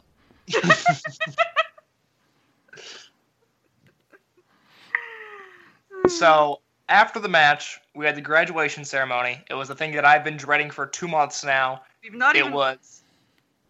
It was unreal. I mean, this. Ooh, I, I, I don't. I don't think we need to go down the list and say what everyone said, but I'll bring this up. That one, I thought Futa Nakamura's was very interesting in that Tozawa was making all the guys in the dojo run, and that Tozawa has this incredible endurance, which I thought was very interesting. And then two, the Don Fuji speech is what got me. I felt a tear roll down my face when Don Fuji started talking, and you it was just. that, uh, Go he ahead. had okay. a cute nickname for Tozawa as well. Yeah, it wasn't it. Uh, He called him Tochan. Tochan, yeah. Yeah, that was adorable. Uh, my favorite thing about it, other than we could get into how great Kotoka was, was that Saito. Oh Saito. my good! Oh, best goodbye, best farewell, just the best. Yeah, Saito saying stay in touch, and in Jay's recap, he writes out in parentheses, Saito noted that he only has an old flip phone, so please do it by email. I love that. W- w- Which I fully believe that Ryo Saito is the kind of guy that, not necessarily a techno Luddite, but he just doesn't, he just goes, you know what? Don't need an iPhone or an Android yet. This flip phone works just fine. Same was as in famed wrestling reviewer TJ Hawk still has a flip phone. Who? That was just that was a, that you make anime references and I make weird wrestling references that Okay. I no one else understands. Okay, case. Um, can I just touch on something really quickly? Yeah, go right ahead. The fucking match that we haven't talked about at all.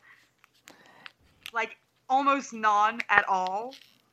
It was yeah, that match was tremendous. Um, the I think I, I said it like on Twitter and I told a few people about it, but the Doi Yoshi double team moves, it was like they never stopped teaming up. Like it was like the past that was uh three years. Yeah. Yes, It's like 2013. three years had never happened. And, and not just that, not not it's like they never pass. The look on Tozawa's face when it was happening, you could tell like when he was like playing up like, oh snap, Doi Yoshi are doing things. But you could tell that he was like, This is so cool. This is so oh, cool. Snap, Doi and Yoshi are doing things. That's been like my mindset for the past month. it was just like so great though. Like you had you had like the, the takedowns and it was the um, the original missile senton. It was like it, it's so nice having them back. And even though the fact that Doi does not believe does not trust Yoshino and vice versa that they're not that they're they're doing the will they won't they right now. It just was. It ain't gonna last. Don't worry about it. Uh, that uh, that- it, true happiness in life is when Doi Yoshi are on the same page. I know. and then just like the the whole like finishing rush also like they make Tozawa take a final flash he takes an original falconry and then the Galliera does it like it was Yeah. kind of like a farewell salute saying all right I- that's Fuck it you. I really enjoyed that That Shingo was not the one to pin Tozawa. I'm, I'm not surprised you enjoyed that. I don't know what you mean. I, I, what do I mean? Um, but yeah, I mean, I this I thought this match was this match had a like a very throwback flavor to it, which makes sense given the six that were in there, and it just was a reminder that man, this this current this that what they call the current generation now, these were six really fucking talented guys. Like Dragon Gate almost ended up with like a little like a abundance of riches when you look at these six guys and how they've been at or near their main events for like the past decade. But yeah and especially with how it, it was leading up to the switch over to the current generation. Like the guys that stuck around really became something. Yeah, I mean they got basically because you ended up you have Milano leaving, you had you know Oliver Ganisu leaving, but like Doi Yoshino stuck stuck it out and they became you know these enormous stars. And you you know God bless Milano and Shuji Kondo, but Milano's a commentator and Shuji Kondo is in Wrestle One, I guess. I Yes. Yes, and Wrestle One still, sadly. and he's I mean, I saw- awesome that's a shame Yeah, I he's saw- um he's a did not get- trainer. He's a trainer in Wrestle One also. Okay, he's a trainer. I didn't get a chance to see him live because he was injured at the time when I went to Japan, and that's when he brought in Yashi as his like replacement. But that didn't last very long apparently because Yashi showed up in Dragon Gate. There's almost no one who could show up in Dragon Gate that I would mark out as much for as Shuji Kondo, by the way. But I don't mean, know if Yashi could bring him back. That would be. I- that would be cool. I know. I just keep. I keep. I kept waiting for it ever since Yashi came back, but for some reason, I just don't think we're gonna get it. But Yeah. who knows? I guess. I know. If you told me before Yashi came back that your brother Yashi was gonna come back. I know. I, I would have told you you're fucking crazy. So I guess you never really know. Yeah. Um, So yeah, that But- was very, very, but the current the current generation, fantastic. That's all I very can- emotion. Just a lot of emotion. And Shingo, of course, faking out Tozawa on the handshake, and I'm pretty sure I'm not the only one who was like staring at my screen like, "Don't fucking do it." When Tozawa was like going in for the handshake, I was like, "Are you a fucking idiot?" Yeah. oh I thought Shingo- oh, I thought Shingo was actually going to do it well like I've totally Yeah, well, I bought I- it I- hook line sinker I, I thought it might be a situation, the kind of same kind of situation with Mad Blanky and Uha back in the back, back in the day last last year. Um, but no, I think it would have no. yeah They, they didn't. They didn't. They did not end up saying goodbye. Um, Well, he said goodbye in his own way. How about that? yeah, but I did love because you know how I think it's been a few a few shows now that there's been promos about how Shingo is like, oh, this is war, blah blah blah. This is Sparta, whatever, whatever. Um, and I love I love the imagery of when the the entire roster came out on the ramp to kind of clear the ring and like transition into the graduation ceremony. I liked the imagery of Berserk like skittering around on the floor and the entire roster in the ring. Like, you want a war? You got a war, motherfucker. That was that was so great, especially like when they're coming out. Big R Shimizu just posing on the ramp, like just getting pissed, just standing. You gotta love, you gotta love Big R. Yeah, yeah, he was just standing there as everyone was going down the ring, just arms crossed, seething the entire time. Like that, I lo- like I went back and rewound it and watched it three times just because of how much I enjoyed Big R Shimizu just standing there. Hmm. And, and then also Shingo, like with like as you're talking about Kay, like Berserk just like trying to scramble. Berserk, all, all the while Shingo's still trying to talk shit on the mic on the way, running away. Like that was a And great Linda little touch. like, no, we're gone. It's okay. We're cool. And it's, I, I my my favorite line of the of the post match was probably BB Hulk's because he, just- he apparently just said Tozawa is the best and he fucking hates Shingo Takagi. I know. Like, that's, I know, right? That's BB. BB Hulk I like to think that continuing BB be relatable. BB Hulk. I like to think he just like he starts his day. He's like Ohio gozaimasu. I hate Shingo Takagi. Like or just good day, sir. I hate Shingo Takagi. just like just he just says it randomly. Uh, Me too. Every single day in the mirror. It gives me strength for the day. But I'm just going through them to see if there's any other ones. But uh, obviously, Kotoka going blah was the greatest thing of all time. Oh yeah. Um, I, I thought Shima's was very interesting. Of he w- he sent Tozawa to America and told him to pack for a week, and then Yeah. Shima goes, "Haha, not so fast. You're here for six months." And uh, there's that And then story. the is Weeks very Shima- worth of luggage. and it ended up being even lo- longer, actually. Yeah. it- Yeah. It was almost a full year. Um, And I think it was um, Honda who said that Tozawa was basically a little shit and gave him so much trouble.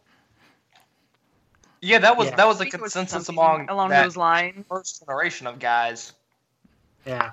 'Cause you can, you can Um, actually see Kanda in the picture of like Tozawa's dojo class that they that they put at the beginning of the video package. Yeah. And it's like I- very, I love very those dapper pictures. They Panda, have- like not yet back.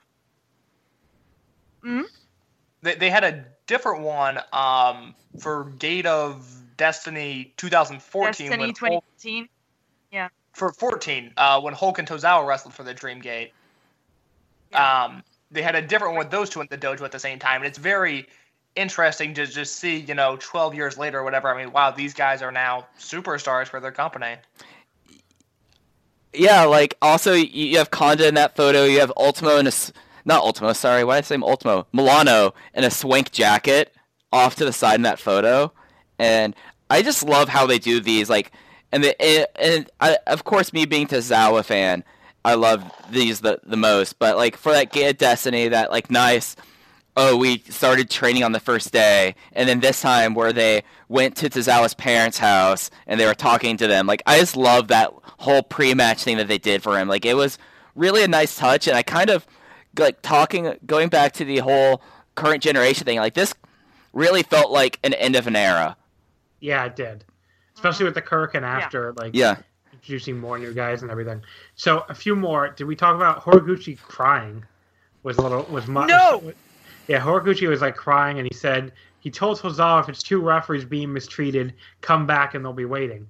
When the very next guy, That, Mochizuki, no, it's just that moment when Horiguchi just embodies the entire Dragon Gate fan base. yes, it's like yes, if you're if you if they fucking treat you like shit, get your ass back here, basically.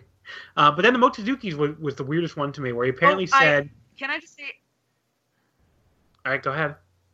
Uh, no, I just wanted to say I really loved uh, Susumu making a reference to how Tozawa is the reason why they got the Jimmy's name. Yes, that's true too. I, don't- I it's a good one to point out.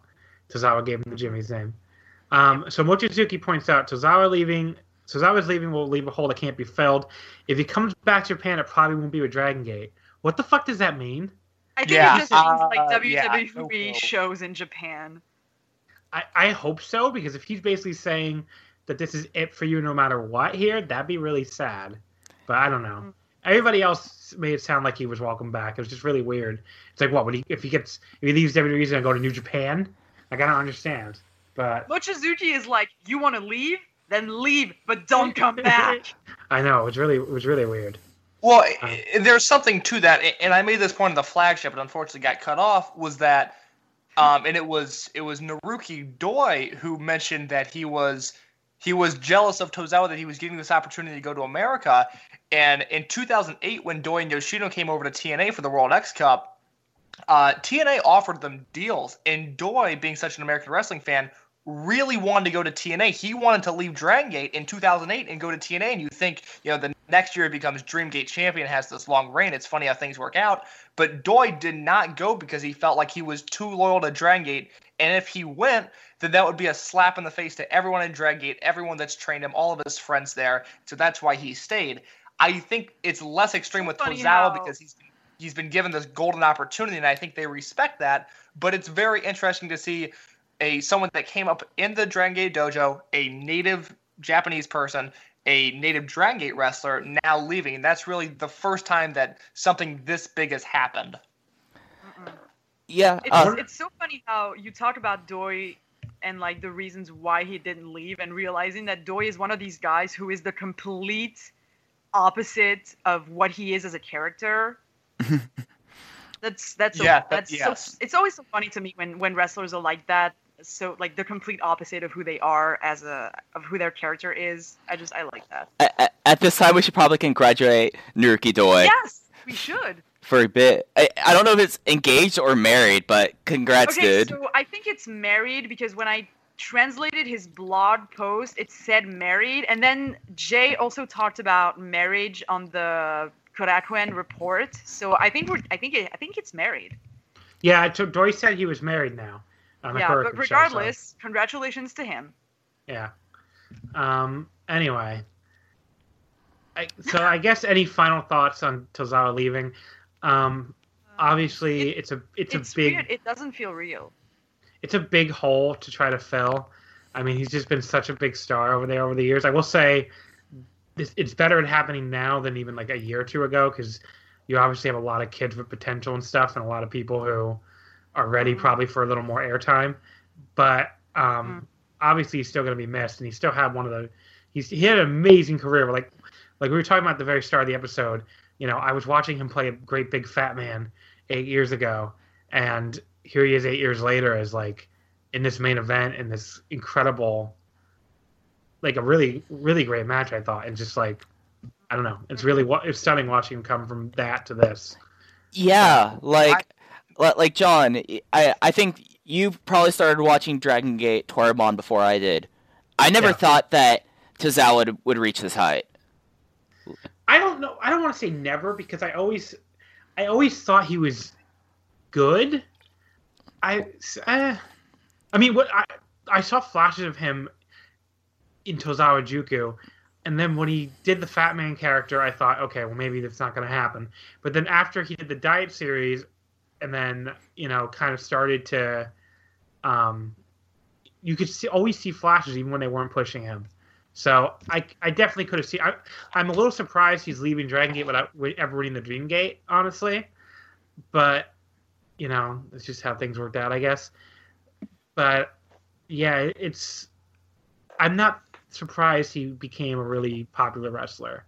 I'm a little surprised maybe compared to when he very first started but even in tozawa juku i thought i think you could see flashes of what he would eventually become Yeah, he I- always had the he always had that charisma. He always had that innate ability to make fans react, which a lot of wrestlers never figure that out. So and he really had that from the start. I think that's Yeah. kind of the thing. Like Tozawa Juku, for those who do not know, is my all-time favorite Dragon Gate unit. Like had I had all my boys in there, and he like just showed something there that he had the potential, but with all the setbacks and as all the uh, elders said in their farewell talks, he had such a bad attitude problem. Like not necessarily his attitude, but there was just such a bad, so much negativity around Tozawa that I don't know. In 2008, it kind of he kind of felt like that he was going to be a guy that would always be kind of a there and I don't know. Maybe it's because he was my favorite wrestler in Dragon Gate that it's just kind of still a shock for me and it hasn't set in, but it just I don't know. It I didn't think that this day would come. A boy, that, that that WWE fucking run is off to a great start already, taking away his first name. He's Japanese, John. He can only handle one name. That's how you know he's Japanese. And when I- we hear I- the chimes and the strings before he goes to the ring, that means he's Japanese. This is a Japanese wrestler in a WWE ring, guys. Okay, he's Japanese. I really hate that company. I hate them Yep. so much. So I do. R- real quick on Tozawa. Um, I mean, he's my wrestler of the decade as of now. I don't think from the start of 2010 to now there's been someone better. I think in terms of looking at just Dragon Gate, he's been the most important Dragon Gate wrestler of this decade. He was the one that kickstarted and made the Blood Warriors Junction 3 feud that much better. He was the founding member of Mad Blanky, and he's the reason we have the Jimmies. Monster Express is the reason that I started following the company as close as I did. Tozawa is such a huge part of this. I don't think his role is replaceable, but I think the company will be fine because they'll find different guys to fill different holes. It's just, yeah, you know, I never thought I'd see him go. I never thought I'd see him go without a Dreamgate title, and now he's gone, and it's it's going to be weird to not turn on a Sambe Hall show or a Korakuen show or a big pay per view and think, wow. To, I mean, it, it's weird to think, wow, Tozawa's not here anymore. It is. I, I totally feel this because the entire time that I was watching live uh, the last Korakuen, I was expect I was for some reason expecting him to show up. Like it was so strange. And It's, yeah, it's got to be about weird. Just I about mean, like halfway through the show, that. I was like, "Oh yeah, that's right." Yeah, it's gonna take a long time for it feels real, I guess, but um, it's it's gonna take a long time. Um, seeing him on that, you know, I'm I'm probably gonna watch that fucking 205 live show just to see him, but someone needs to come up with like a Tozawa alert, like Tozawa's on TV, turn it on. L- like the old Cespedes at bat. Yeah, exactly. But because I really don't care about that company at all, otherwise. But I would like to see Tozawa still. Um, but knowing what happened with Nakamura, with Shinsuke Nakamura, not Futa, it's like I, I fully intended to follow Nakamura in, in NXT, and I just I never get around to it. But I don't know. It's just I, I just hate watching that company.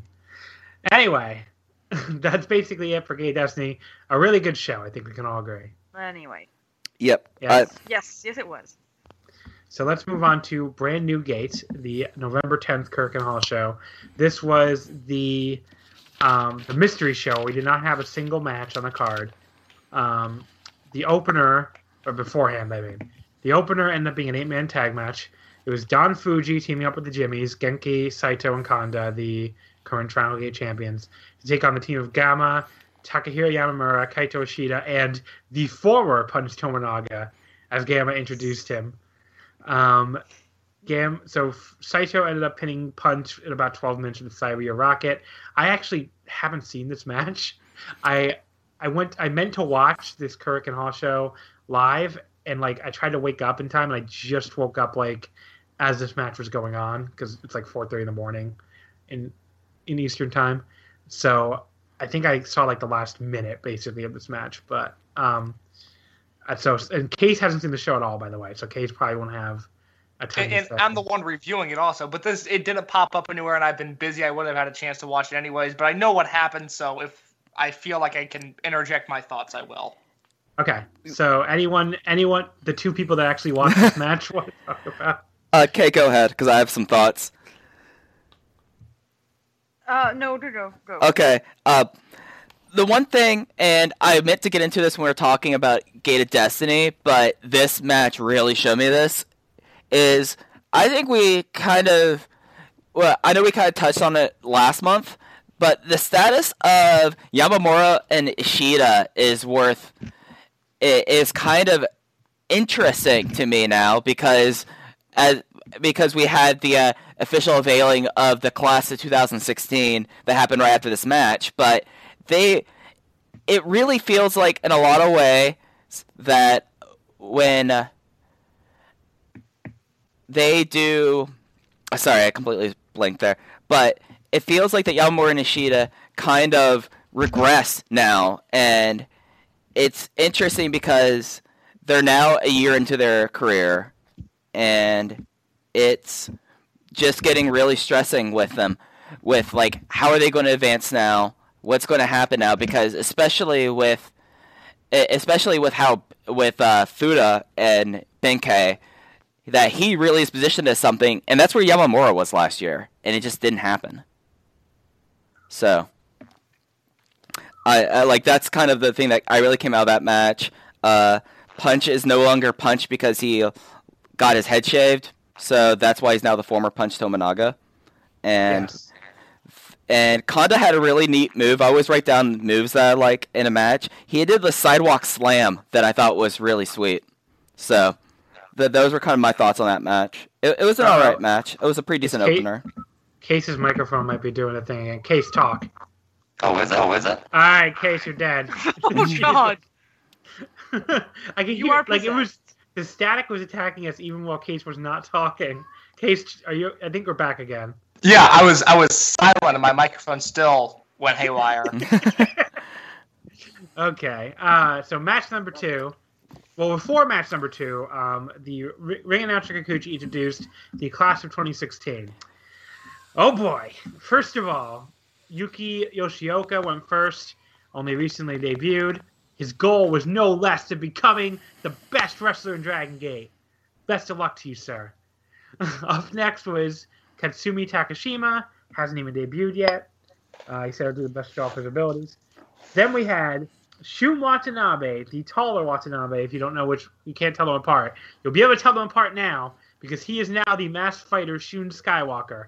He's going to spread his wings and fly high over the Dragon Gate ring, um, according to Jay's translation. Look, I said on Twitter, this looks like if Lord Zedd was making an evil Power Ranger team to battle the real Power Rangers, and Shun is the Green Ranger on the evil team. Like this outfit looked so bad. God bless Shun. It looks horrible. It's not only that, like his uh, he's really kind of a thin guy, and having like a bodysuit like that really emphasizes it. And then the uh, his mask, which was this for those who haven't seen it, is this uh, special like almost all like pickle green, but with a black face mesh on it, and it looks just like a the uh, the old Mexican luchador Tinieblas. It looks just like that mask, and his gloves don't match the rest of his costume, and that drives me insane. From my perspective, as someone that hasn't sh- seen this show, so I don't know how it affects him in the ring but I immediately took him less seriously seeing gifts of him in this new getup than him even as a young boy, which is mildly concerning.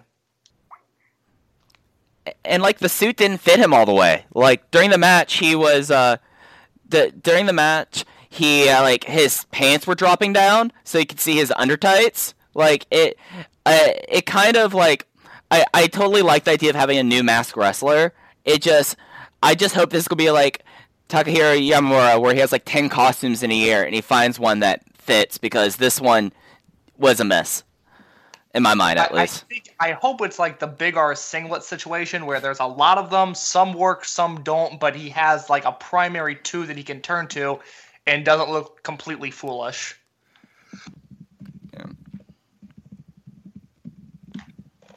So, Michael, next up on the uh, we had the uh, Eita Watanabe match, um, and then Susumu Kagetora defeated Benkei and Shun Skywalker. Then we had CIMA Well, uh, stomping over Mondai Ryu with in 30 seconds with the Meteora. Um, well, before that match, there was Eita versus Hyo Watanabe. yeah, With- that's right. That's right. Yeah. Um, I heard Watanabe look good here.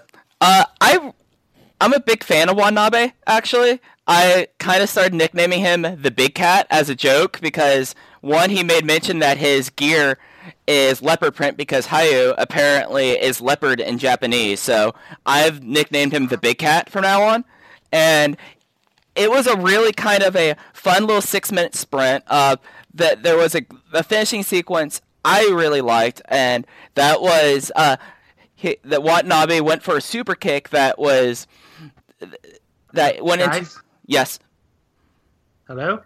yeah John you there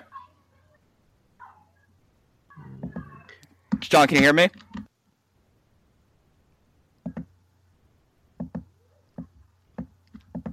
anyone there I'm here. Yeah. okay so um I guess John John's back on. Hello. Yeah, Hey. I'm back here. what? My internet is apparently being very angry today. Yeah. Oh, we were talking about Eita and Hi- Hyo Watanabe's match. Okay. So uh, can I just really quickly give my thoughts on the other two guys? Oh yeah, yeah. oh, Um, absolutely. Go. So Benkei, I think, looks pretty cool. Um, I'm a little, I'm a little, um, not. sh- I'm not really sure if a guy who I think is going to be like a future star to the level I think he's going to be need a goofy name. Um, I'm a little off on that still. I get, I, I get the, you know, the joke is that it's a, a play on the word Benki, which is uh like powerful person basically, but like I don't know. I, I think I would have been happy if it was just Futa Nakamura. Maybe I'm the only one who feels this way. I like his new gear. Apparently, also Benkei is a reference to a historical Japanese warrior who was known for power and loyalty, which is kind of neat too. Uh, the gear, but the gear's neat. It kind of has a little bit of a Godo vibe to it, but it, it's interesting that like for a guy of his size, they're deciding to put like like baggy pants on him. Like I feel like Yeah. that.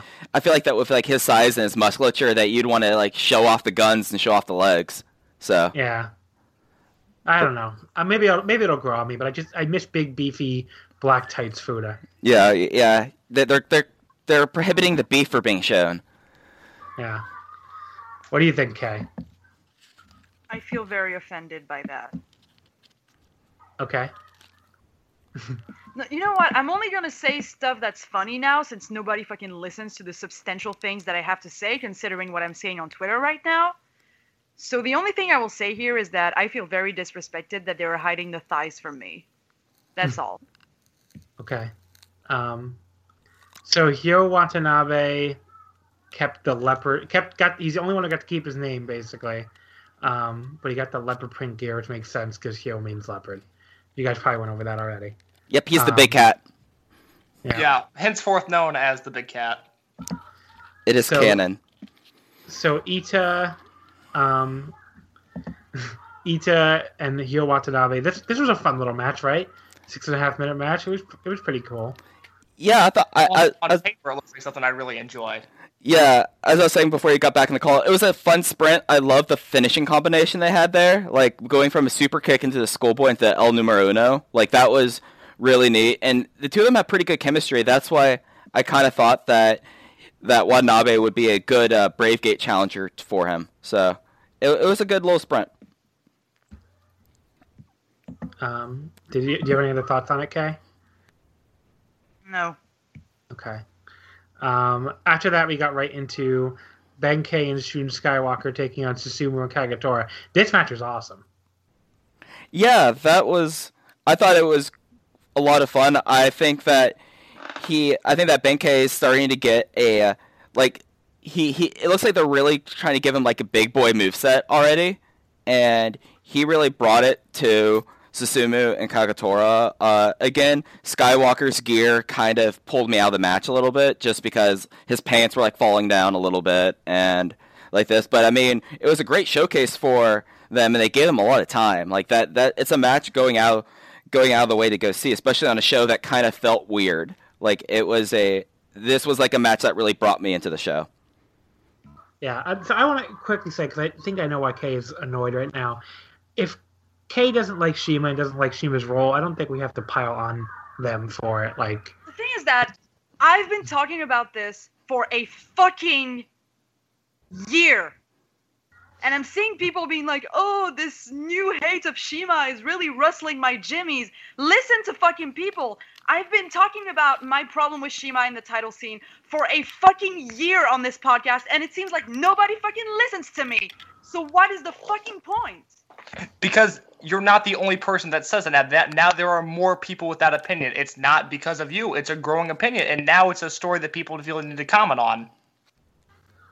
yeah, that is true. I think to a degree, Kay. It's, there, it's there someone are like Senior Lariato with a reach he has when he mentioned something about it, and then Nick Jackson comments on it. Now it's a story. Now it's something that we have to make mention of. It's not that you haven't been saying it. It's that now it's a bigger bubble.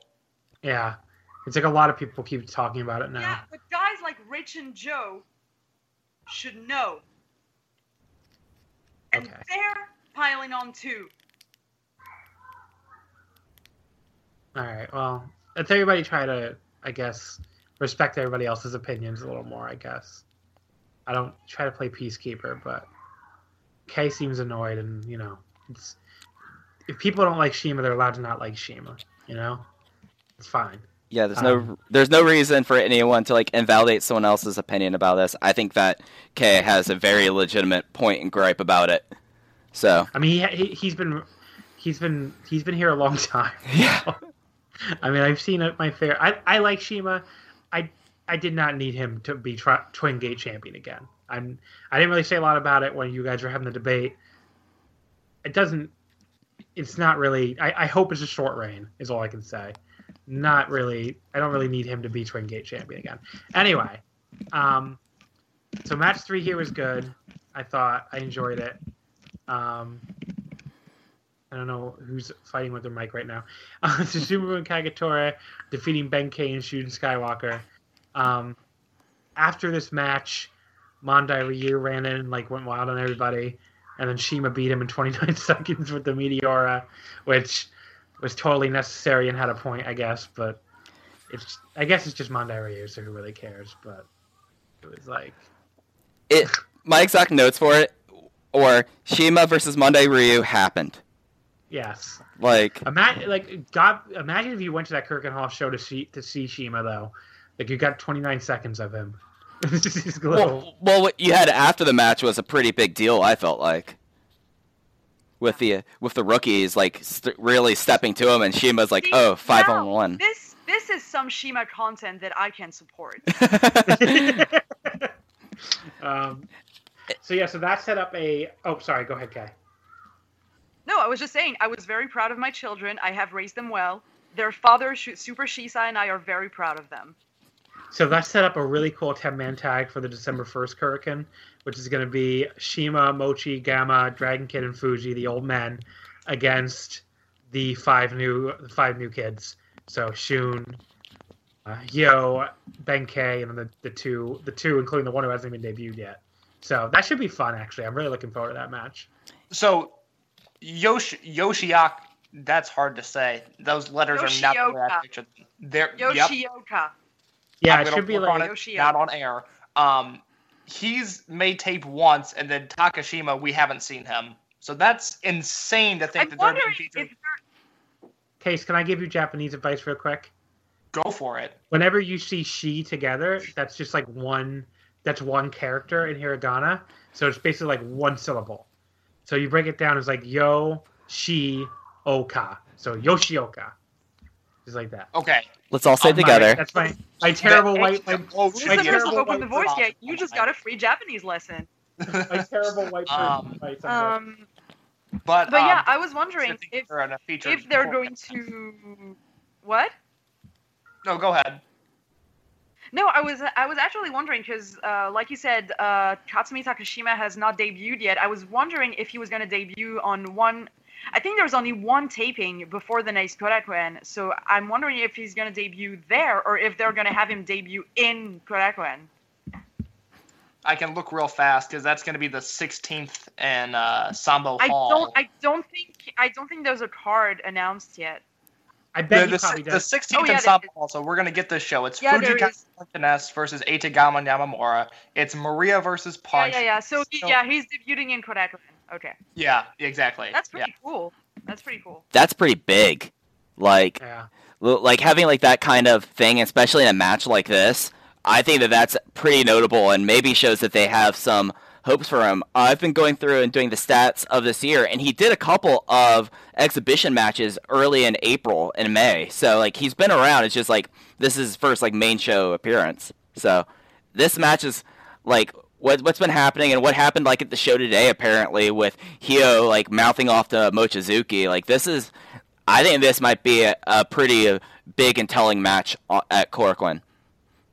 I, Yeah, be- I did not raise him like this. The big clat's Um, got claws. so then we had the semi-main, which was Mochizuki, Shimizu, and Kaasa teaming together again to face Yoshino, BB Hulk, and KZ. A pretty fun little. This I was a pretty fun little a- six-man this- I thought this was really good. This was really good. Um, I mean, I could have done away with Kaasa just like I could do away with Kaasa's life, but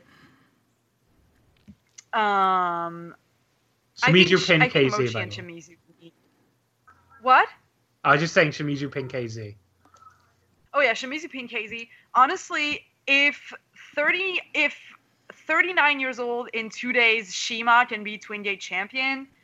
I think forty-six-year-old uh, Mochizuki should get a Twin Gate challenge with Shimizu because these two work so freaking well together. I mean, they always have. I really, I, I really, really like their teamwork in Dia Hearts. Yeah. Um, and like I said That's- earlier, that's- that Sankakugiri into the shot put slam is the coolest fucking tag team move. And I love that move. It's one of my favorites. I need it. And and like I will resolve to you know, um, I've, I've, I've had a, a hard time coming to terms with it. I think I'm finally coming to terms with it like this week.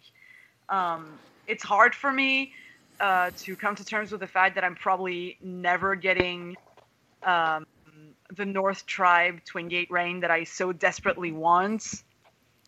Yeah. Um, but I could do with a Mochi Shimizu challenge or even title reign.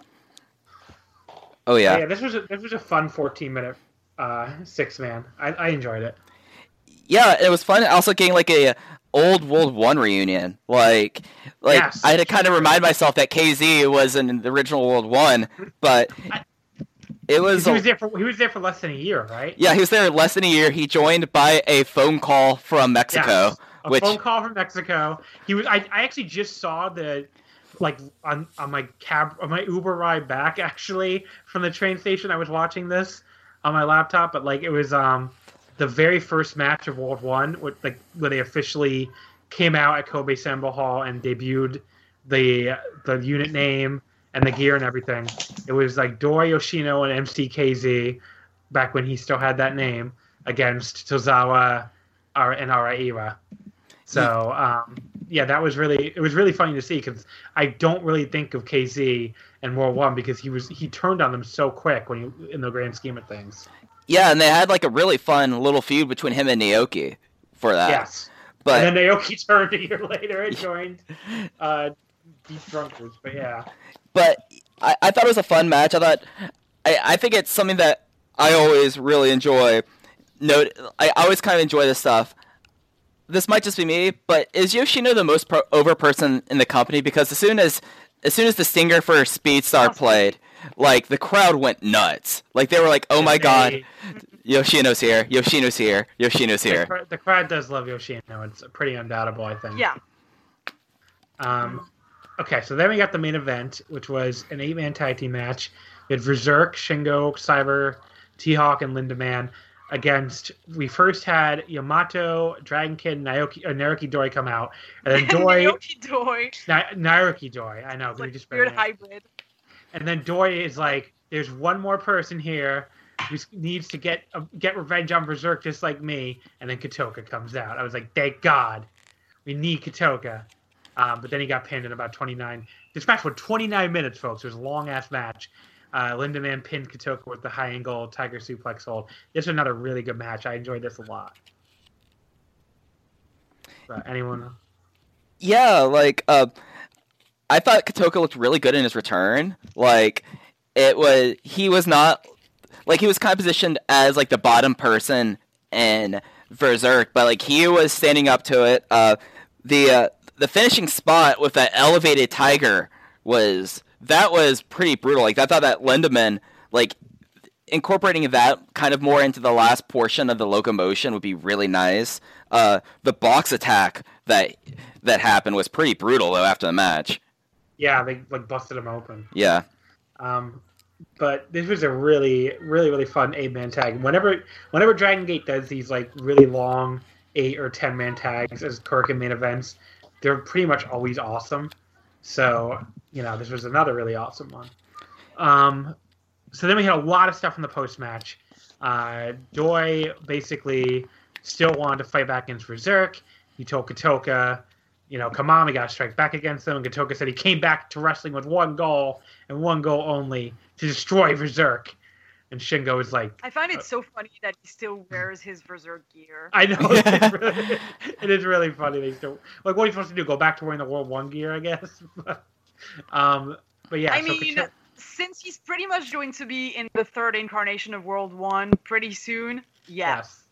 Um, but, so so Dory and Kotoka, they they were gonna have a match, um, but they need a third guy because they didn't want to fight Do- just Dory and Kotoka. And then when Speedstar hit, this crowd lost their fucking shit. And Yoshida Me runs too. out. Yoshino runs out and he's like, "Motherfucker, here I am." And uh, but he made sure to, to note that this, he wasn't here to form a permanent team with Dora Kotoka. There's only gonna be one night, and my my you That know is my rea- so obvious. Like, can we please stop with this but he was narrative like, construction look. of like, oh, we're not teaming up. This is just for one day. Blah Yeah. blah blah. We are My- just fighting the good fight together, but we're not gonna team up. Like, bitch, we know you're going to. end my teaming up. reaction my reaction was sure jam. Cut to the chase already. my reaction. Um, I don't I don't know. Like I, it makes sense for Yoshino to say that and be like he knows what kind of person Doi is. Doi turned on him twice. Of course, it makes sense. Of Doi turned on him sense. twice. Okay, he should be he should be hesitant to team up with this man for a third time. But um, so that makes sense. But we all know that this is leading to a Doi Yoshi Kotoka, um, maybe Shimizu, um, maybe Sachi. I don't I don't know if Sachi's going to be in it or not. Um, you could put one of the new guys in it maybe, but this should be a pretty cool unit. World One Three. This time it's personal. World One Universal. We are World decided One. That's how they're going. I decided that that's how they need to be called. Their color scheme needs to be silver and purple. Yes. Um, and also Kotoka should go back to the long tights just because I thought they fit him better. Um, the other big news of the post of the post uh, show or post match end of show thing was Doi challenging Amato for the Dream Gate. Now there was some confusion here on the Dream Gate challenge, where Jay originally was like, "It's not for Final We don't know when it's going to take place. But no, but he did he did cl- clarify that even though it's not yet confirmed, it's probably going to be Final Gate. So that is going to be the Final Gate Dream Gate match. It sounds like. Um, we also are going to get a Dory Darts on December first to set up a match of the second December Korakuen. So that'll be cool. But yeah, Dory Yamato. I it's obviously a little early to predict it, but I think Dory's probably going to win the Dream Gate. I hope he does. I, I I hope he does eventually, but I feel like we've gone through a year of either you, you had a zero key champion with uh a zero key champion with with Shimizu, with not Shimizu Susumu. You had you, you had you had Shingo only get one key before he dropped it again to Yamato. Now Yamato has one key. I no, I, I have a feeling that you're right, John. I just it, it feels like it's kind of soon to take the belt off Yamato when his reign was really hampered by Summer Adventure Tag League and only getting one defense against Tozawa. Like I would, I, I think it's going to happen, but I would like it to be a little later. Like I would like it to be like Champion Gate. But I think Yeah. I think you're absolutely right. Yeah. Um. So I don't have any? know. I mean, I I I to- like I totally understand where you guys are coming from, um, especially you, John, because you've been expressing a lot of, um, as I like to call them, uh, gay motions, which are gay emotions, um, towards Doyle lately. Oh, he's great. I love I'm pretty him. sure you said you wanted to marry him at some point. Like, I'm pretty sure you did. Uh, too late. Um, and uh, I like I can get a totally totally understand where you guys are coming from. The thing is that, and I, I'm gonna, just gonna repeat what I said like one or two episodes ago. Is just that I have such a hard time seeing Doi as a top guy. As, and not as a top guy, as the top guy. Um, yeah, I, I, I don't know, I would- and I was saying, I think I was talking to, I was, I think it was you, Mike, that I was talking to you about. Is that unfortunately the timing is like extremely off. Yeah. But I would love for Doi and Yoshino to actually win the Summer Adventure League next year, 10 years to the day that they won, not to the day, but 10 years to the year that they won the f- that they won the first one. Because you know, I just I'm I'm gay for symbolism like that. A- and this is a symbolic I company. think the timing yeah. is really off, sadly, but I would love for that to happen. And I just, I would rather Doi have a really solid, really solid babyface twin gate reign with Yoshino or someone else, but it's probably going to be with Yoshino. um, let's be honest. Um, than um, than a Dream Gate reign, just because I have such a hard time as a wrestler, as a character, seeing him as the single top guy. Yeah, no, I understand because there was that problem a little bit during his title reign, even. But I don't know. I feel like it's been long enough. I want to see him get a second chance. He even said it himself during this when he was No, I challenging know, I Yamato. know.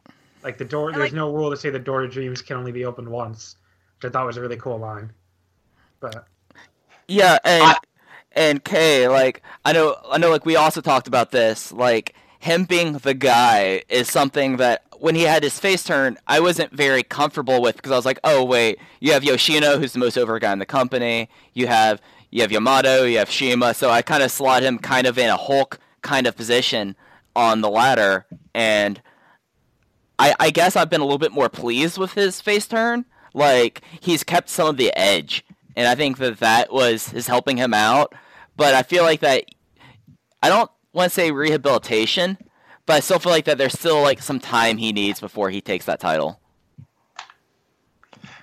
My other fear is that, and this is not a slight on Yamato, but you know he wins the title, then it's Summer Adventure Tag League, then it's two months focused on Tozawa, and you have to think at this point maybe the title reign is a wash, and in that even though Yamada is one of the best wrestlers in the world, he's incredibly talented, that this reign just it's not going to work, and that for as long as he holds the Dream Gate, there's going to be that. Uh, I mean, remember when we were so excited about Yamato finally holding the Dream Gate again? Whereas if you give it to Doi in December, all of a sudden it feels fresh again, and now you've got you've got Yeah. a restart. Whereas I think So- the main event scene is is going to feel a little dead as long as Yamato's champion, unless he really turns it up and changes thing changes things. Yeah, I would. I mean, you know, I would love for that for for for him to, to do that because I I'm a Yamato guy through and through.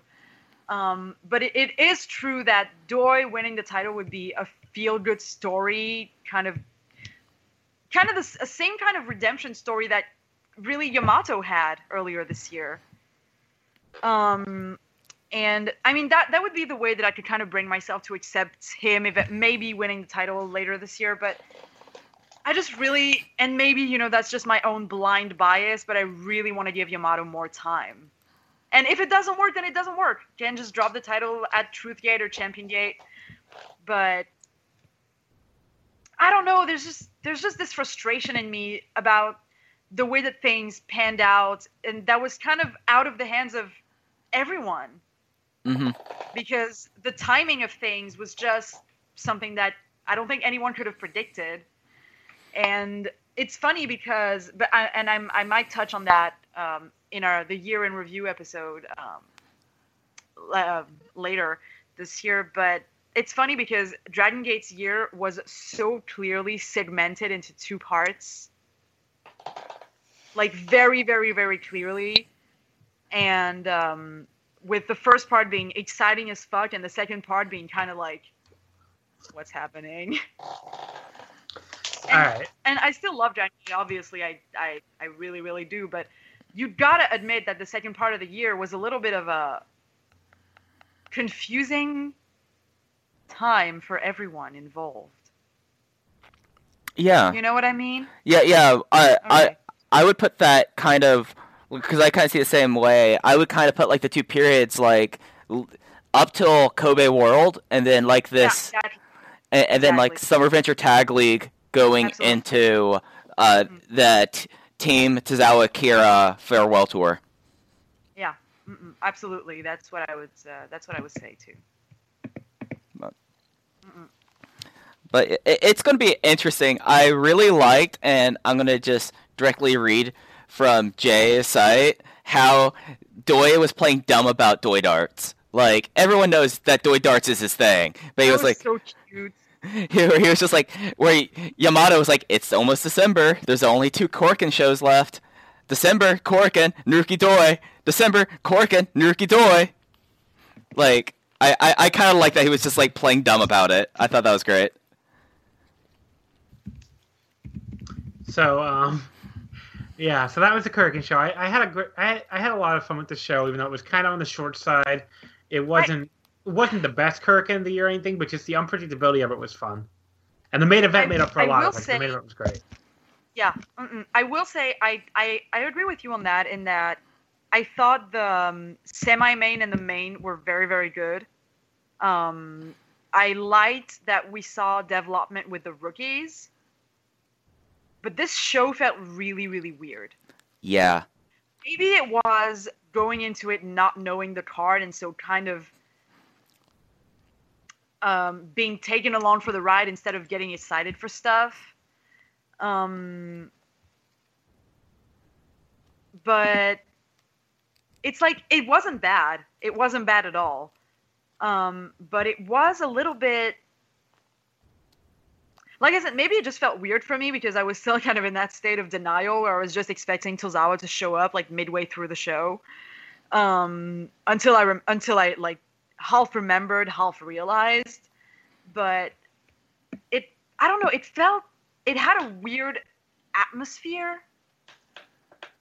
Am I making any sense right now? No, no, no. I completely agree with you. like, and I kind of made a comparison about this on Twitter, and I know I follow this company. I don't think either you or John do that much, but this really felt like they took the uh, mystery vortex concept from PWG, and it just kind of like I don't know if this was the right place to have a all mystery show, especially with like the Tozawa kind of fallout. Like the the stuff with the uh, with the young boys was great. Like you immediately got him. They they are immediately now a factor in a way that had that that hasn't really happened recently. But like it just kind of it was kind of like a hangover. Like the like the the last two matches Yeah, were great. That's a very that's a very good way to describe it actually. But yeah, I mean, it, the one thing that I kind of took out of the show, and this is not just me just being all about the big cat, but that match for people that just. wa- You're so cute. I, I, I, I- I love Hyo. I've, he's now my guy that Tozawa's left. Uh, if anyone's looking Aw. for like a quick like ten minute match, that is a fun. Like I remember Rob Naylor used to do like these ten minute sprint like compilations where there's like short ten minute matches. This was a very fun ten minute match. So, yeah, I guess that's my last thought on Cork, and I've kind of, I kind of ranted on and on about it. So yeah. Uh, okay, so Indeed. Kirkin, Kirkin was It a, was a it was a show. I, I, just want to say I really like the I really like the hangover comparison because that's that's the closest thing to describing how I felt watching it. So, um, so anyway, um, that was the Kirkin show. Let's let's quickly do some. Let's quickly do some of these. We, we did get a couple questions. I want to do this quick though, Yay, I- listener question. I need to need to do some laundry and eat some dinner and go about my day here. I know Kay, it's like what, like midnight. it's like midnight for you, right? It's uh yeah, it's eleven thirty, so I just and also my head like really hurts, but Aw, it's fine. I'm sorry. No, it's fine. Every part of my body hurts at one point or another of my day. So Um, so Alan the Rogue sent in a question. Now that Hyo, Shun, Futa have actual personas, where do the panel think they'll be in five years' time? Um, I would imagine, I would imagine Benkei will probably be a main eventer. Um, Mhm. Hyo will probably be. I mean, he will be 30 years old in five years. Yeah, Hyo Watanabe. Will, Did John just cut out? John. We lost John again. Okay. So, Mike, where do you think the rookies will be in five years? Uh, I'll actually piggyback up off of what they were saying. Uh, I think that Benkei, really, because of his age, is going to be he's going to have somewhat of a rocket to him. That if he's, they're going to at least try to see if he's main event potential. Like you have to, especially. see- Sorry, Hmm? I was gonna say like. no, no, I was I was gonna say the funny thing is that he's the same age that Yamato was when he debuted, Oh yeah, that's true. and Yamato won his first Dreamgate within four years, I think, of his debut. Yes. So so I think like there's Yeah, going to be like a it. short clock on him to say that like Mm-hmm. that I mean it, this is going to be a case like T Hawk where like T Hawk still is a really young guy. So that that like they're able to rehabilitate him with this like you're going to get like one really solid shot for him and you have to see from there. Um uh where do you see him? Me? Yeah. I mean, uh, hopefully successful because I think he should be. Um, I think I don't know if they're gonna strap the Dreamgate to him in five years, kind of the same way that they did with uh, with with Yamato, but in five years, I think he'll be the leader of his own unit. Yeah, that's a good point. I didn't I didn't think about I- that. I mean, and that definitely prediction a lot. maybe not. What? Okay, I was, I was agreeing with you. I think the leader of his own unit's a very good thing to look at, and that's a good prediction. I mean, I, I said on Twitter that um, it would be really cool if, you know, off of their really cool standoff with Shima, if the rookies kind of form their own little unit. But that's obviously like, I don't know who said it. Maybe Andrew? I can't remember. Uh, that's way too close to the millennials. And I obviously agree because that's, you would be doing the same concept like three years apart, which, well, it's kind of what Mad Blankey and Verzer did like one right after the other, but we give VerserK a pass on everything anyway. So, um, but yeah, but I was, and then I was thinking of kind of a thing like Mochizuki Gun, like yeah.